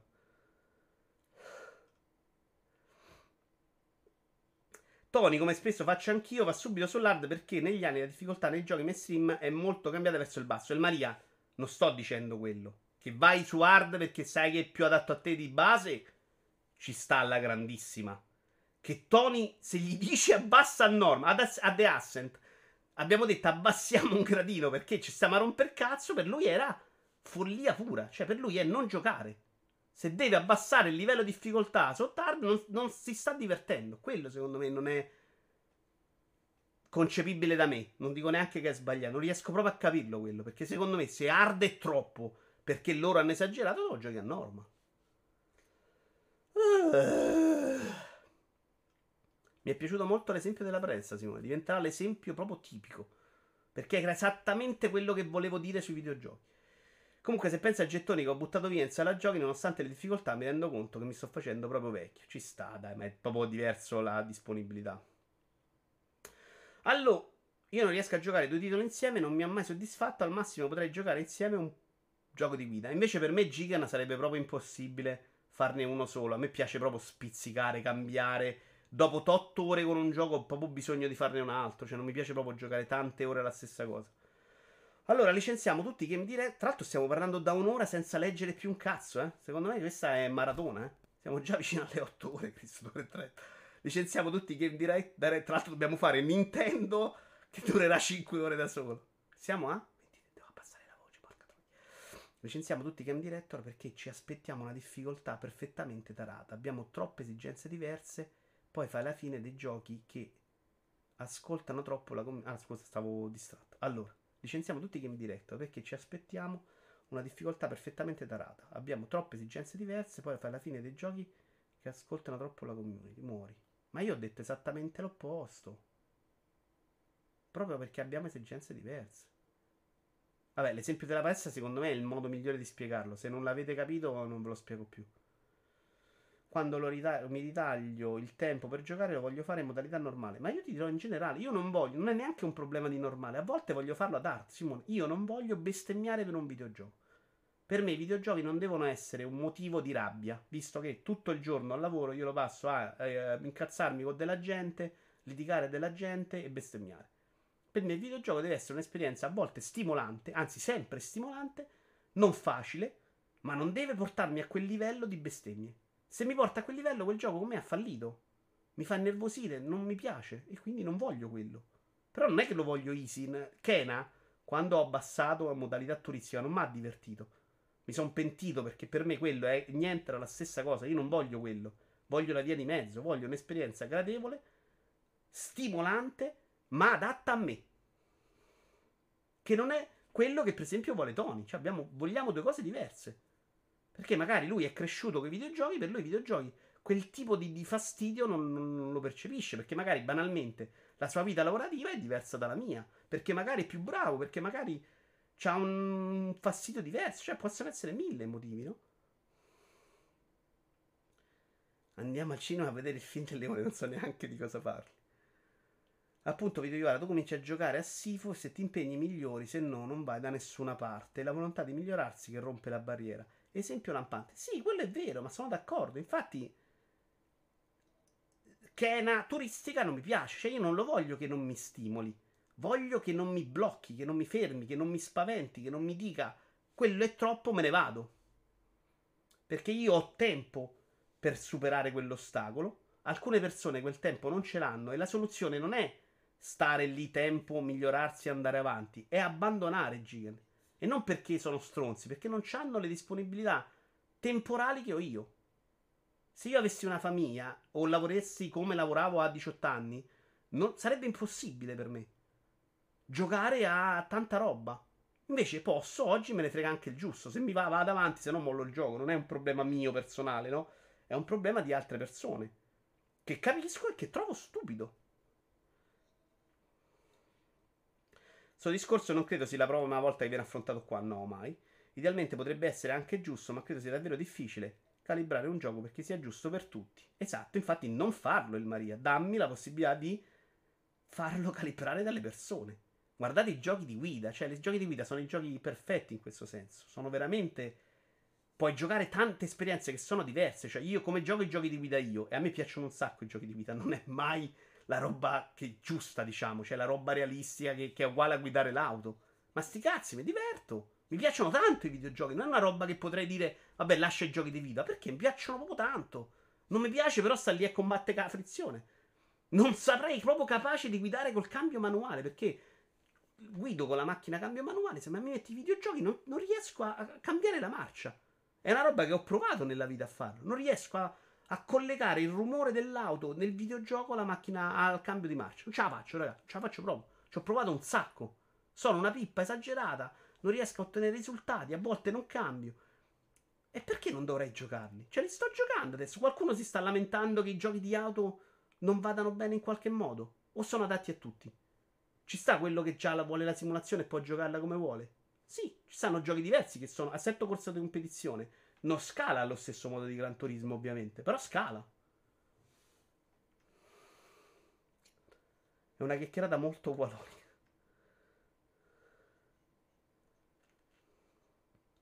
Stesse vibes, è un complimento. Vi ringrazio. Sapete cosa penso di Walone? È positivo, eh? non quando, quando lo insulto scherzosamente. Uh, Death Door è un buon esempio di difficoltà che ti stimola e ti fa procedere nel gioco. Sì, l'ho trovato senza problemi, Alex. Io inizierò a giocare in modalità hard quando sarò riuscito a mettere la vita in modalità easy. Ci sta.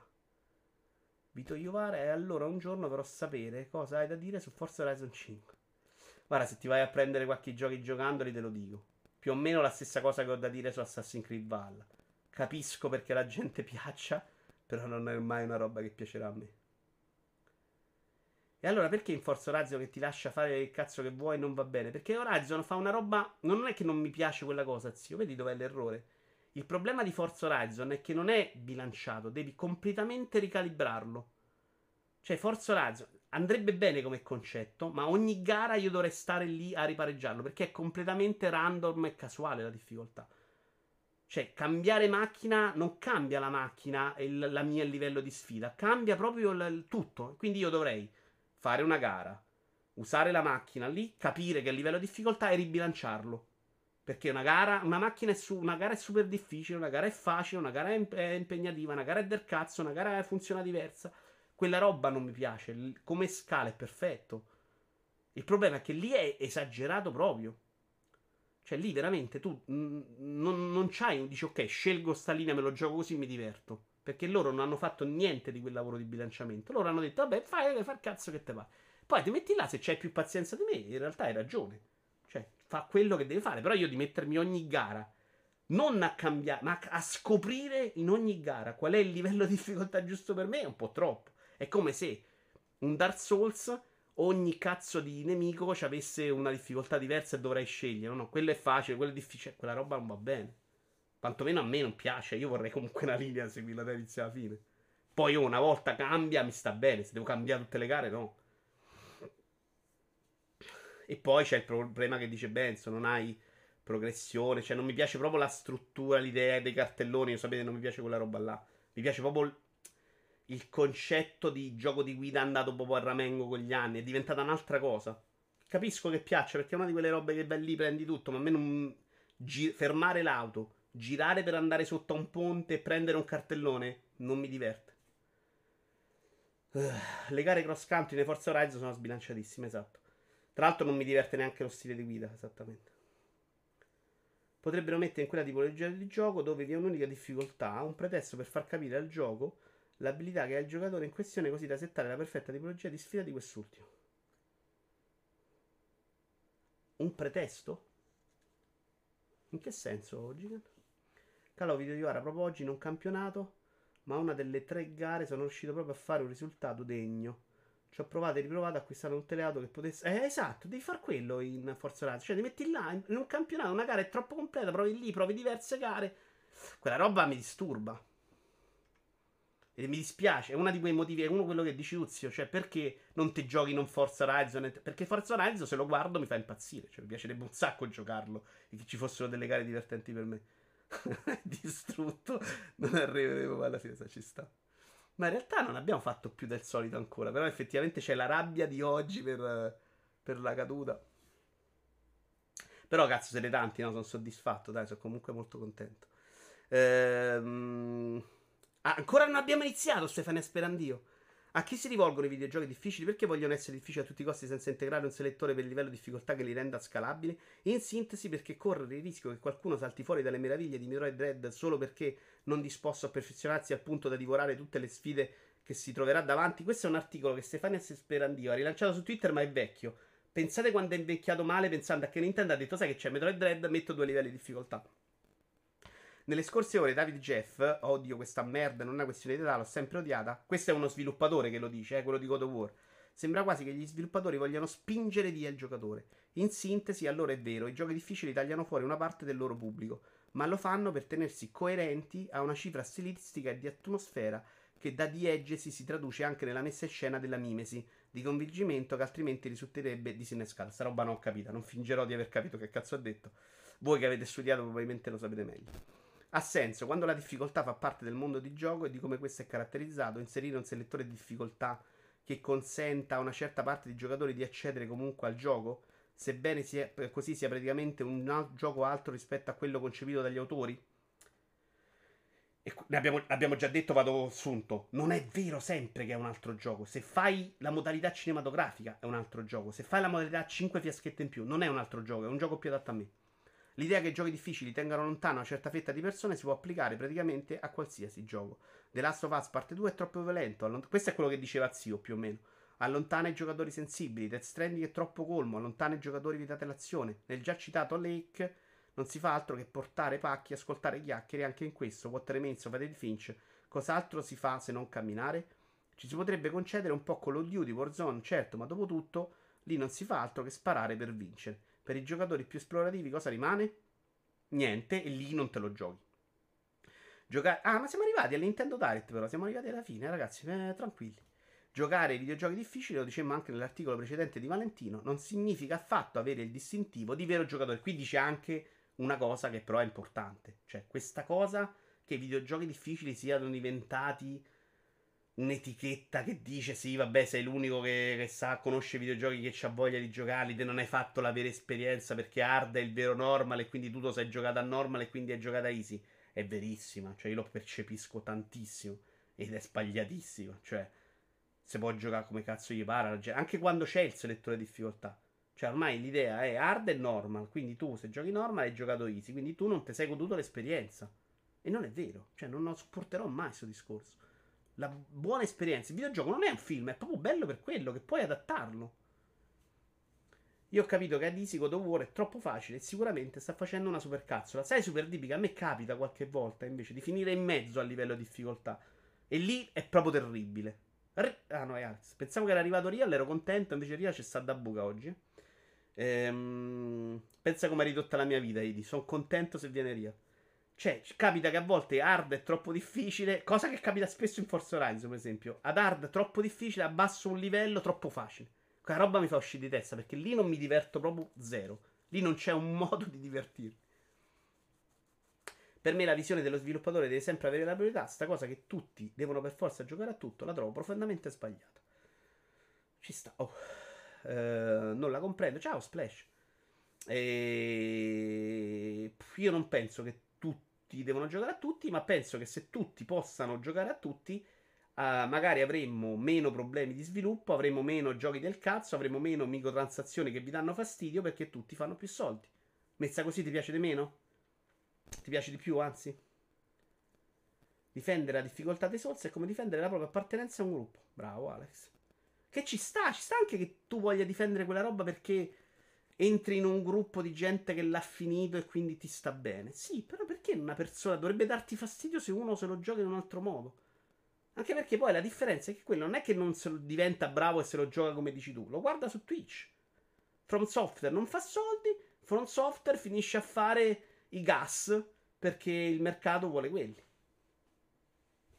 Siamo arrivati al Nintendo Direct. Nintendo Direct, giudizio.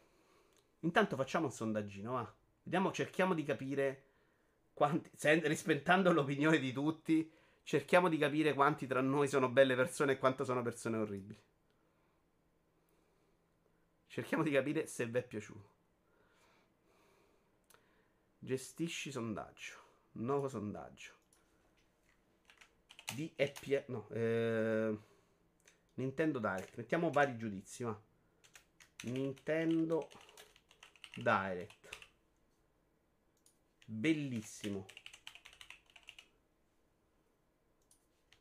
Me, eh, schif- non siamo brutte parole. Schifezza. Eh, solo remastered. Inutile. Inutile che è diverso da schifezza solo remastered. No, forse è uguale. Bellissimo. Schifezza solo remastered. Eh, mettiamo solo questi due giudizi. Va.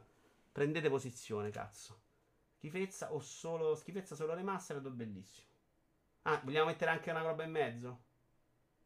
Bello, bellissimo. Dai, la, positivo. Bello, bellissimo. Lo mettiamo insieme. Oppure schifezza solo remastered. Vi piace così? Adesso facciamo il recap del Benzo. Una, De Benzo.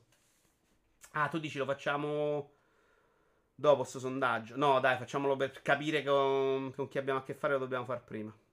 Due minuti. Remastered scrivono. Ah, non posso mettere la D.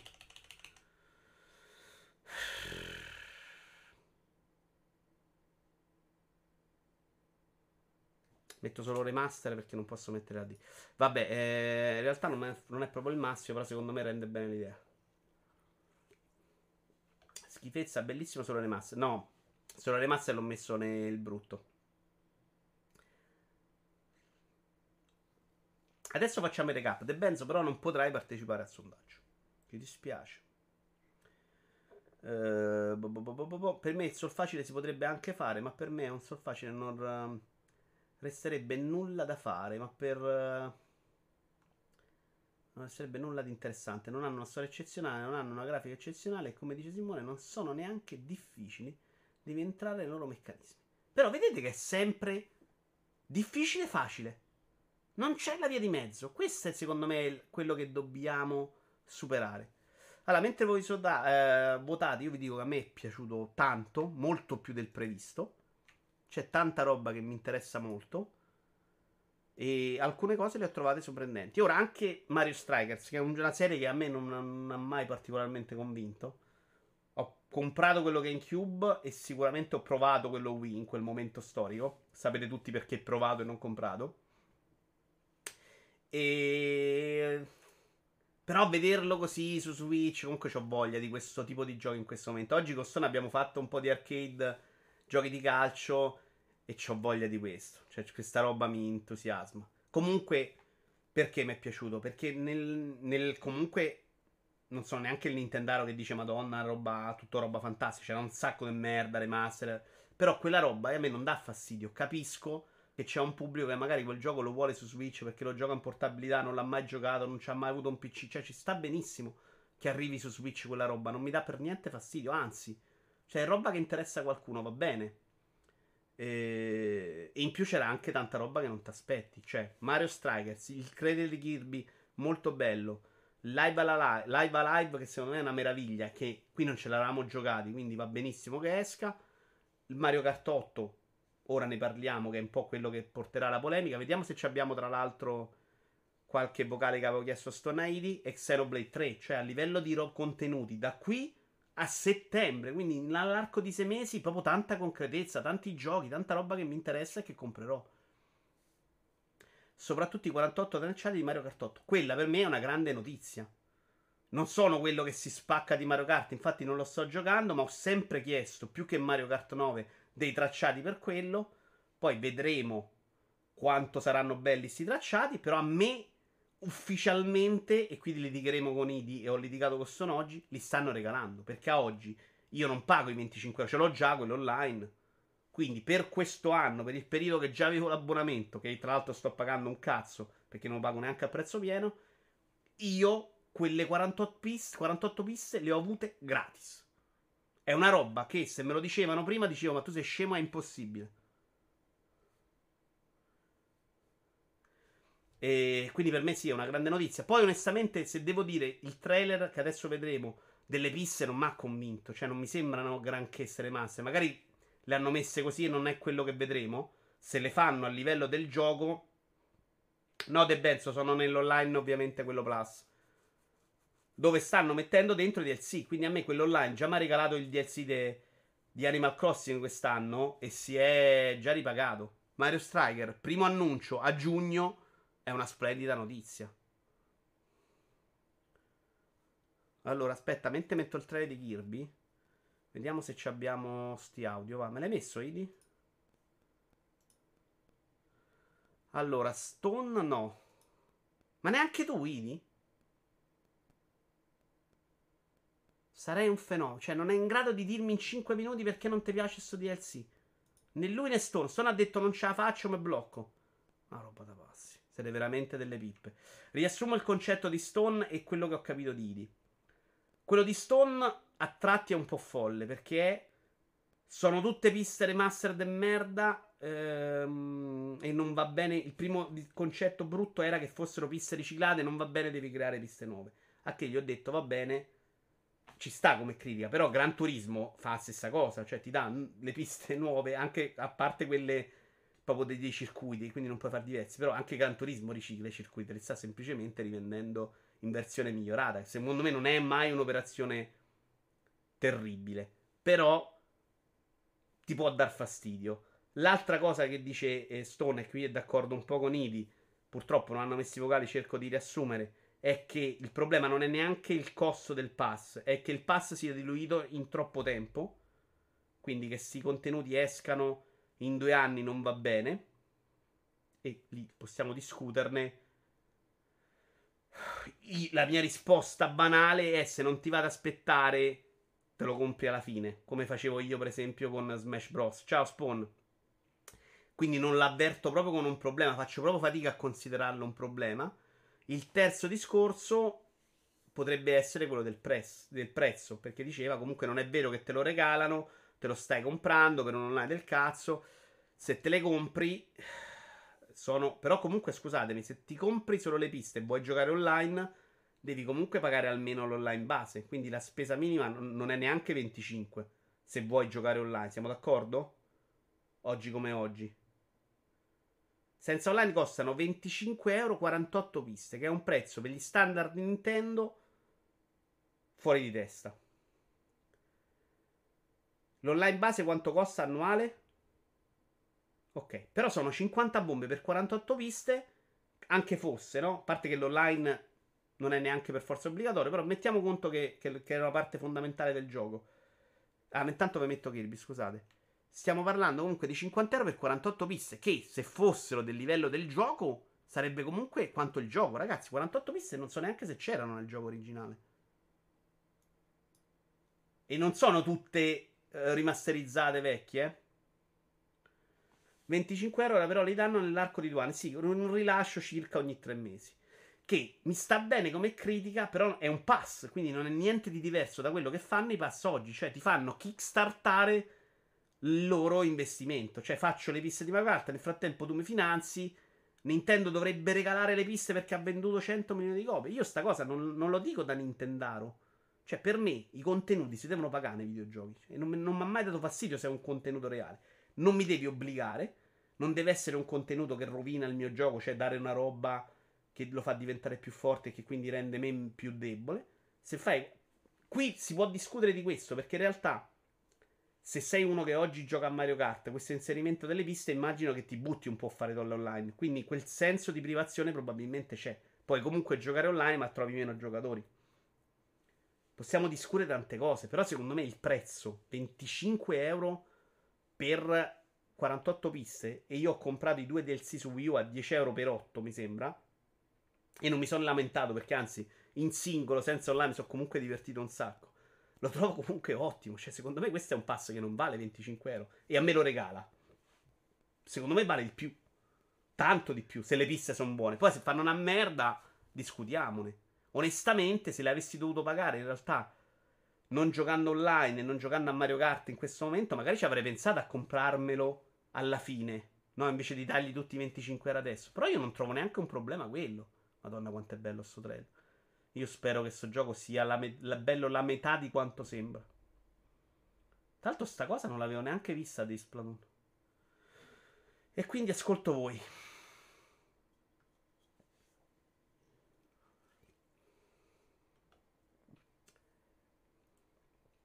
Io non sono in grado di spiegarmi con un vocale. Chiedo scusa. È la stessa cosa che ha detto Stone. Però minchia se siete limitati. Oh. Io al primo videogioco mi sono fossilizzato un pomeriggio. Ah, non vedo quei quadri, non vedo troppo il messaggio. Uh, tutti i Mario Kart fanno metà delle piste riciclate da altri episodi. Esatto, Davide. Tra l'altro, non è neanche una. Ma ci sta, eh. Cioè, il Mario Kart questo qua fa, ricicla le piste, ma sono un sacco belle da vedere. Quindi, sti per me va benissimo. Anzi, a me mi rode un sacco il culo che Gran Turismo non mi ricicla Siena o Roma, che erano bellissime.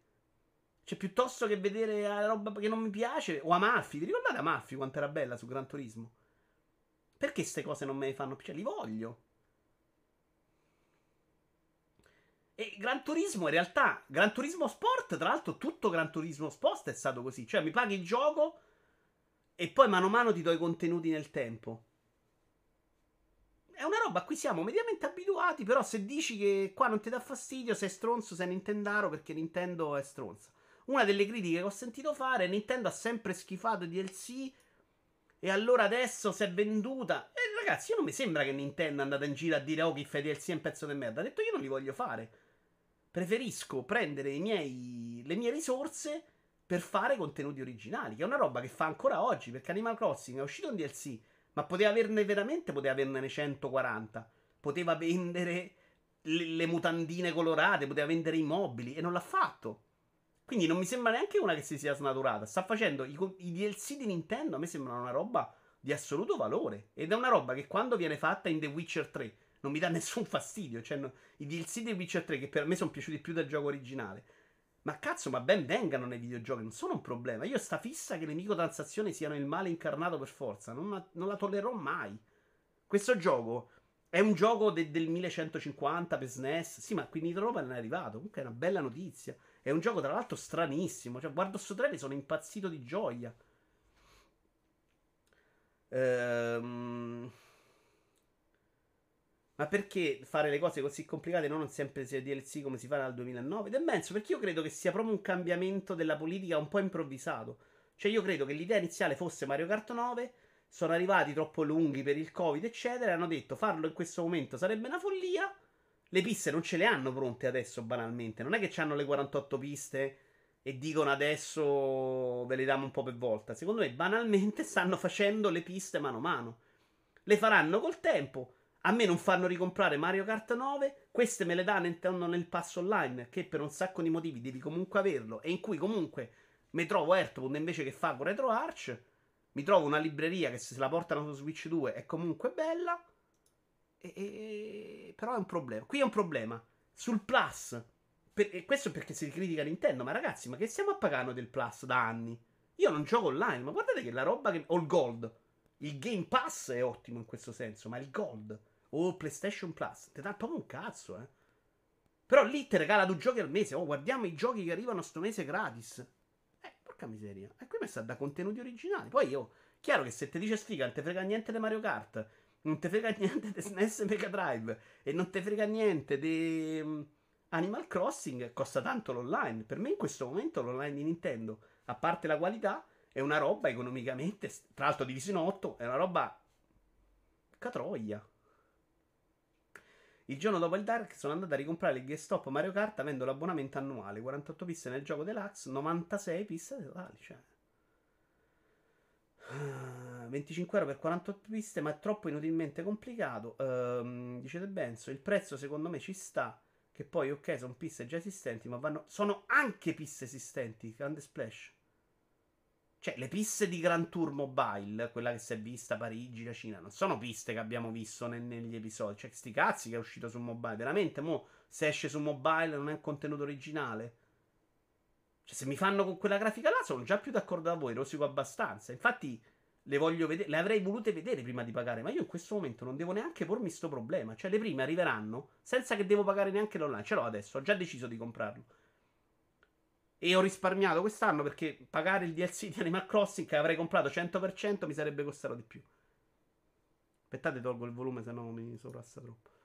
Dove siamo arrivati? A Earthbone. Eh, qui abbiamo le, ecco qua, le piste. Guardiamole insieme. Però posso dire che oggi vorrei comunque un nuovo Formula 0. Quello su GameCube ogni tanto lo riaccendo e ancora mi sorprende visivamente. Dio benedica il mio cubo catodico a 60 Hz. I 20 euro meglio spesi in vita mia, seppur prenda comunque bastonate ogni volta. Uh, io non credo che loro vogliano rifarlo. Sono abbastanza convinto per come sono diventate le piste di Mario Kart. Che, che loro l- abbiano l'idea di averlo più o meno insieme. Probabilmente se rivedremo Formula 0 lo vedremo con uno spin-off di altro genere. Questa è la mia idea. Boh, magari sbaglio, eh? perché poi Nintendo ti sorprende pure.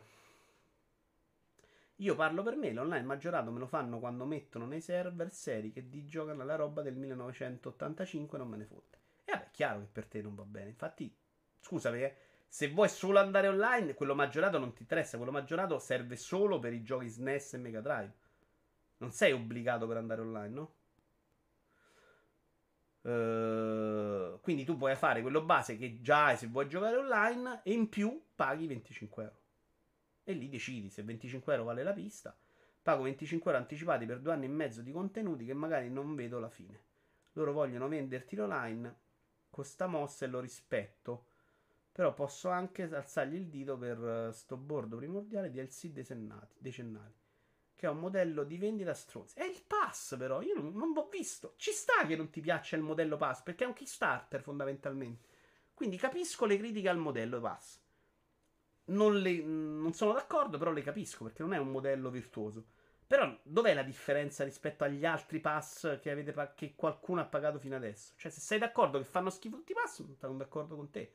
Non ti piacciono prima, non ti piacciono adesso. Non è il problema Nintendo, no? Chiudiamo con l'annuncio più importante, se vogliamo, che è quello di Xenoblade Chronicles 3. Xenoblade Cam. Mi metto l'audio, scusate che è più bello. Il pass inteso come Game Pass è un'altra cosa. No, questi sono i pass dei videogiochi. Poi il Game Pass è un'altra cosa, me ne. I pass dei videogiochi sono Kickstarter, sempre. Cambia la periodicità, sono più lunghi, ma eh, magari è l'aumento dei contenuti. Cioè, Idi, se ti faceva un pass con 24 piste in un anno, eh, che cambiava? E lo pagavi 12 euro. Ti cambiava veramente tanto. Cioè, andiamo al succo delle cose. Qui hanno deciso di farne uno intero per tutto. Sì, hai anticipato 25 euro, però se non te ne frega un cazzo, non te frega niente Mario Kart. Secondo me, se sei un giocatore di Mario Kart, sta roba è impossibile che non ti abbia fatto piacere. Anche a 25 euro in due anni. E comunque è super positiva. Esattamente come non si è lamentato il giocatore di Smash. Se sei uno che Mario Kart ci gioca una volta ogni tanto, dici, mm, come potrei essere io, eh? Magari aspetto di vederli. Io, se non me le regalano, ci penso.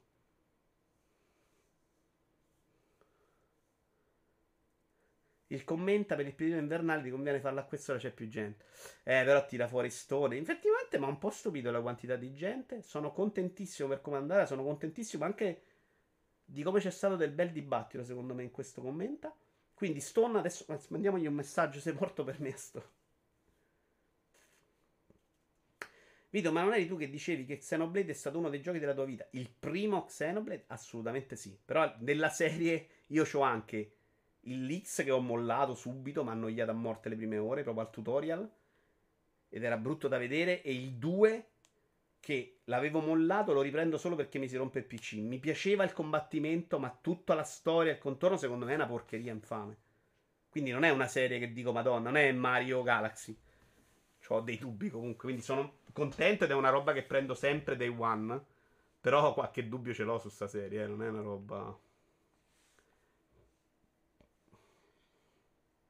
Con DLC normali sarebbe stato lo stesso, non lo so. A me ha sorpreso il prezzo, cioè non mi sembra standard Nintendo. Vi rimetto Mario Kart così magari vi date un'occhiata a ste piste mentre fate.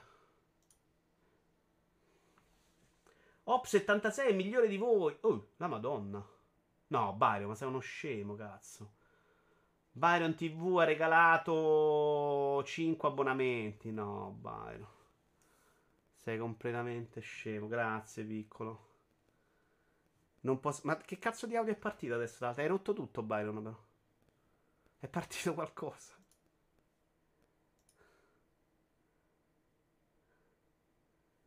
Ma che cos'è? Ce l'ho chiuso la schermata. Secondo me si è impallato YouTube, eh? Ah, no, eccolo. C'era un video sotto, ok. Lo spettatore partecipa alla chat per la prima volta. Ciao, Irex Seria. Che ore sono dall'alto? Quasi mezzanotte. Grazie, Bano, sei un tesorino. E stavamo. Ah, no, però volevo mettervi. Perché è partito Xenoblade Chronicles? Mannaggia la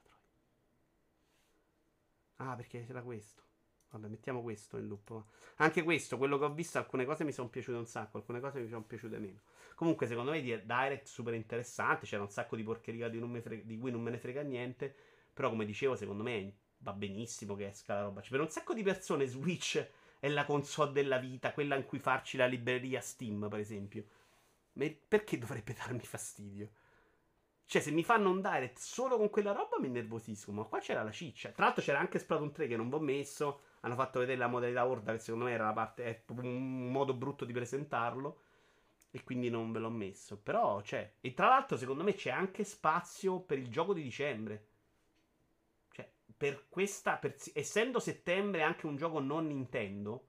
Non completamente Nintendo, diciamo, no? Xenoblade 3 Secondo me Nintendo c'ha spazio per metterci a bombona a dicembre. Che è il periodo loro, non novembre. Loro mettono sempre dicembre. E magari Mario, magari Zelda, che ne so. Magari Metroid Prime mi sento di escludere al momento. Però Zack, ma se qualcuno non si è giocato Assassin's Creed 2 o se l'è giocato l'amato e adora l'idea di giocarlo in portabilità e non è me che si vuole comprarsi in deck, ma perché no? Chiaramente Idi è diventato una fogna in cui buttarci dentro tutto. Switch, scusate. Qual è il fastidio? Se non fanno altri giochi, mi butti solo quello? Sì, ma in realtà hanno fatto. Cioè, qui c'è sta la roba. Tutta roba da qui a quattro mesi. Quindi l'entusiasmo secondo me era evidente di sto Direct. Cioè, perché non essere entusiasti l'ho capito proprio poco. Poi io, è chiaro che se Mario Kart non te ne frega niente, Mario Striker è una serie che ho odiato, Splatoon 3 lo odio, eh sì, ti ho detto male. Però sta cosa va più o meno un po' per tutto, no? C'è anche Mario Rabbids che uscirà più avanti. Eh, chissà, Mario Rabbids è proprio difficile capire a che punto sta. Xenoblade vende, no? Perché ne hanno cacciati tipo 3 in 4 anni. Non i miliardi, ma credo che siano anche molto bravi a farli velocemente. Manca tutti gli annunci delle trailer per di Francesca non ti aspettare mille giochi. Secondo me c'è spazio, però se lo sono lasciati per un gioco Nintendo, non di più. Aspettavamo tutti Silsong, giusto, giusto, no, Nick. Cioè, lo aspettiamo, ma non. Cioè, ormai va a capire quando esce. Signori, io sono stanco. Vi dico però, domani mattina sul canale Le- Vitos Lego House, che se qualcuno non conosce ve lo linko. Su questo canale, visto che stiamo cercando di lanciarlo, che poi ci servirà per fare il set Lego Scraps con 5, per favore, se vi va, se vi capita, dove tra l'altro io faccio gli shorts da giovane, se vi capita di andare, mettere un like o fare una visualizzazione, lì mi fa piacere e mi aiuta più che su quello Vito Iuvara perché in questo momento quello ci serve di lanciarlo. Tra l'altro ho lanciato uh, la roba TG Lego, che è una roba che mi piace un sacco e che potrebbe essere super interessante. Oggi c'è stato un leak clamoroso, purtroppo c'è da aspettare una settimana e me lo bruceranno. È una roba di cui vi parlerei volentieri, però vi voglio far aspettare settimana prossima. Tra l'altro ho messo uno shorts in cui dicevo, oh minchia, super leak oggi fa- sarà fantastico, vediamo. Uno sotto ha scritto subito che è quello. Porca troia, di l'hai bruciato. Già lo sapevo, però non me lo scrivete, quindi ho cancellato quello shorts. Manti, ormai parlo proprio a un altro livello, ragazzi. Shorts di sopra, short di sotto. Non c'è nessuno dei canali consigliati in live in questo momento. Ah no, c'è un Me Mame Retro Avengers. E andiamo proprio da loro. Che non è uno che seguo. Però so che questa roba vi piace. Domattina, ah no, che cazzo dico? Domattina, tra l'altro, verso le 10 e mezza, 11. Adesso l'orario non è proprio perfettissimo. C'è un'altra puntata di Vito Ioveir. In cui io vado a visitare due città. Io direi che domattina ci facciamo Roma e ci andiamo a fare una città ucraina. Eh? Che ne dite? Mi sembra una bella idea domani. In onore del periodo. E arriverà anche la Molady, arriverà. Facciamo varie cose. Roma perché la conosco un po', magari andiamo a vedere delle cose. Domani visitiamo la città ucraina. Eh, però è una rubrica che settimana scorsa mi è piaciuta un sacco. Ma aveva chiesto mio nipote di andarlo a accompagnare a calcio. Ho detto di no perché avevo un appuntamento, ce la voglio proprio fare. E lo voglio fare perché mi piace. E ci divertiamo un'oretta, non di più. Ciao signori, è stato un piacerissimo. Uh, ci si vede. Grazie mille, è stata una bellissima puntata. Ciao ciao ciao ciao ciao ciao ciao.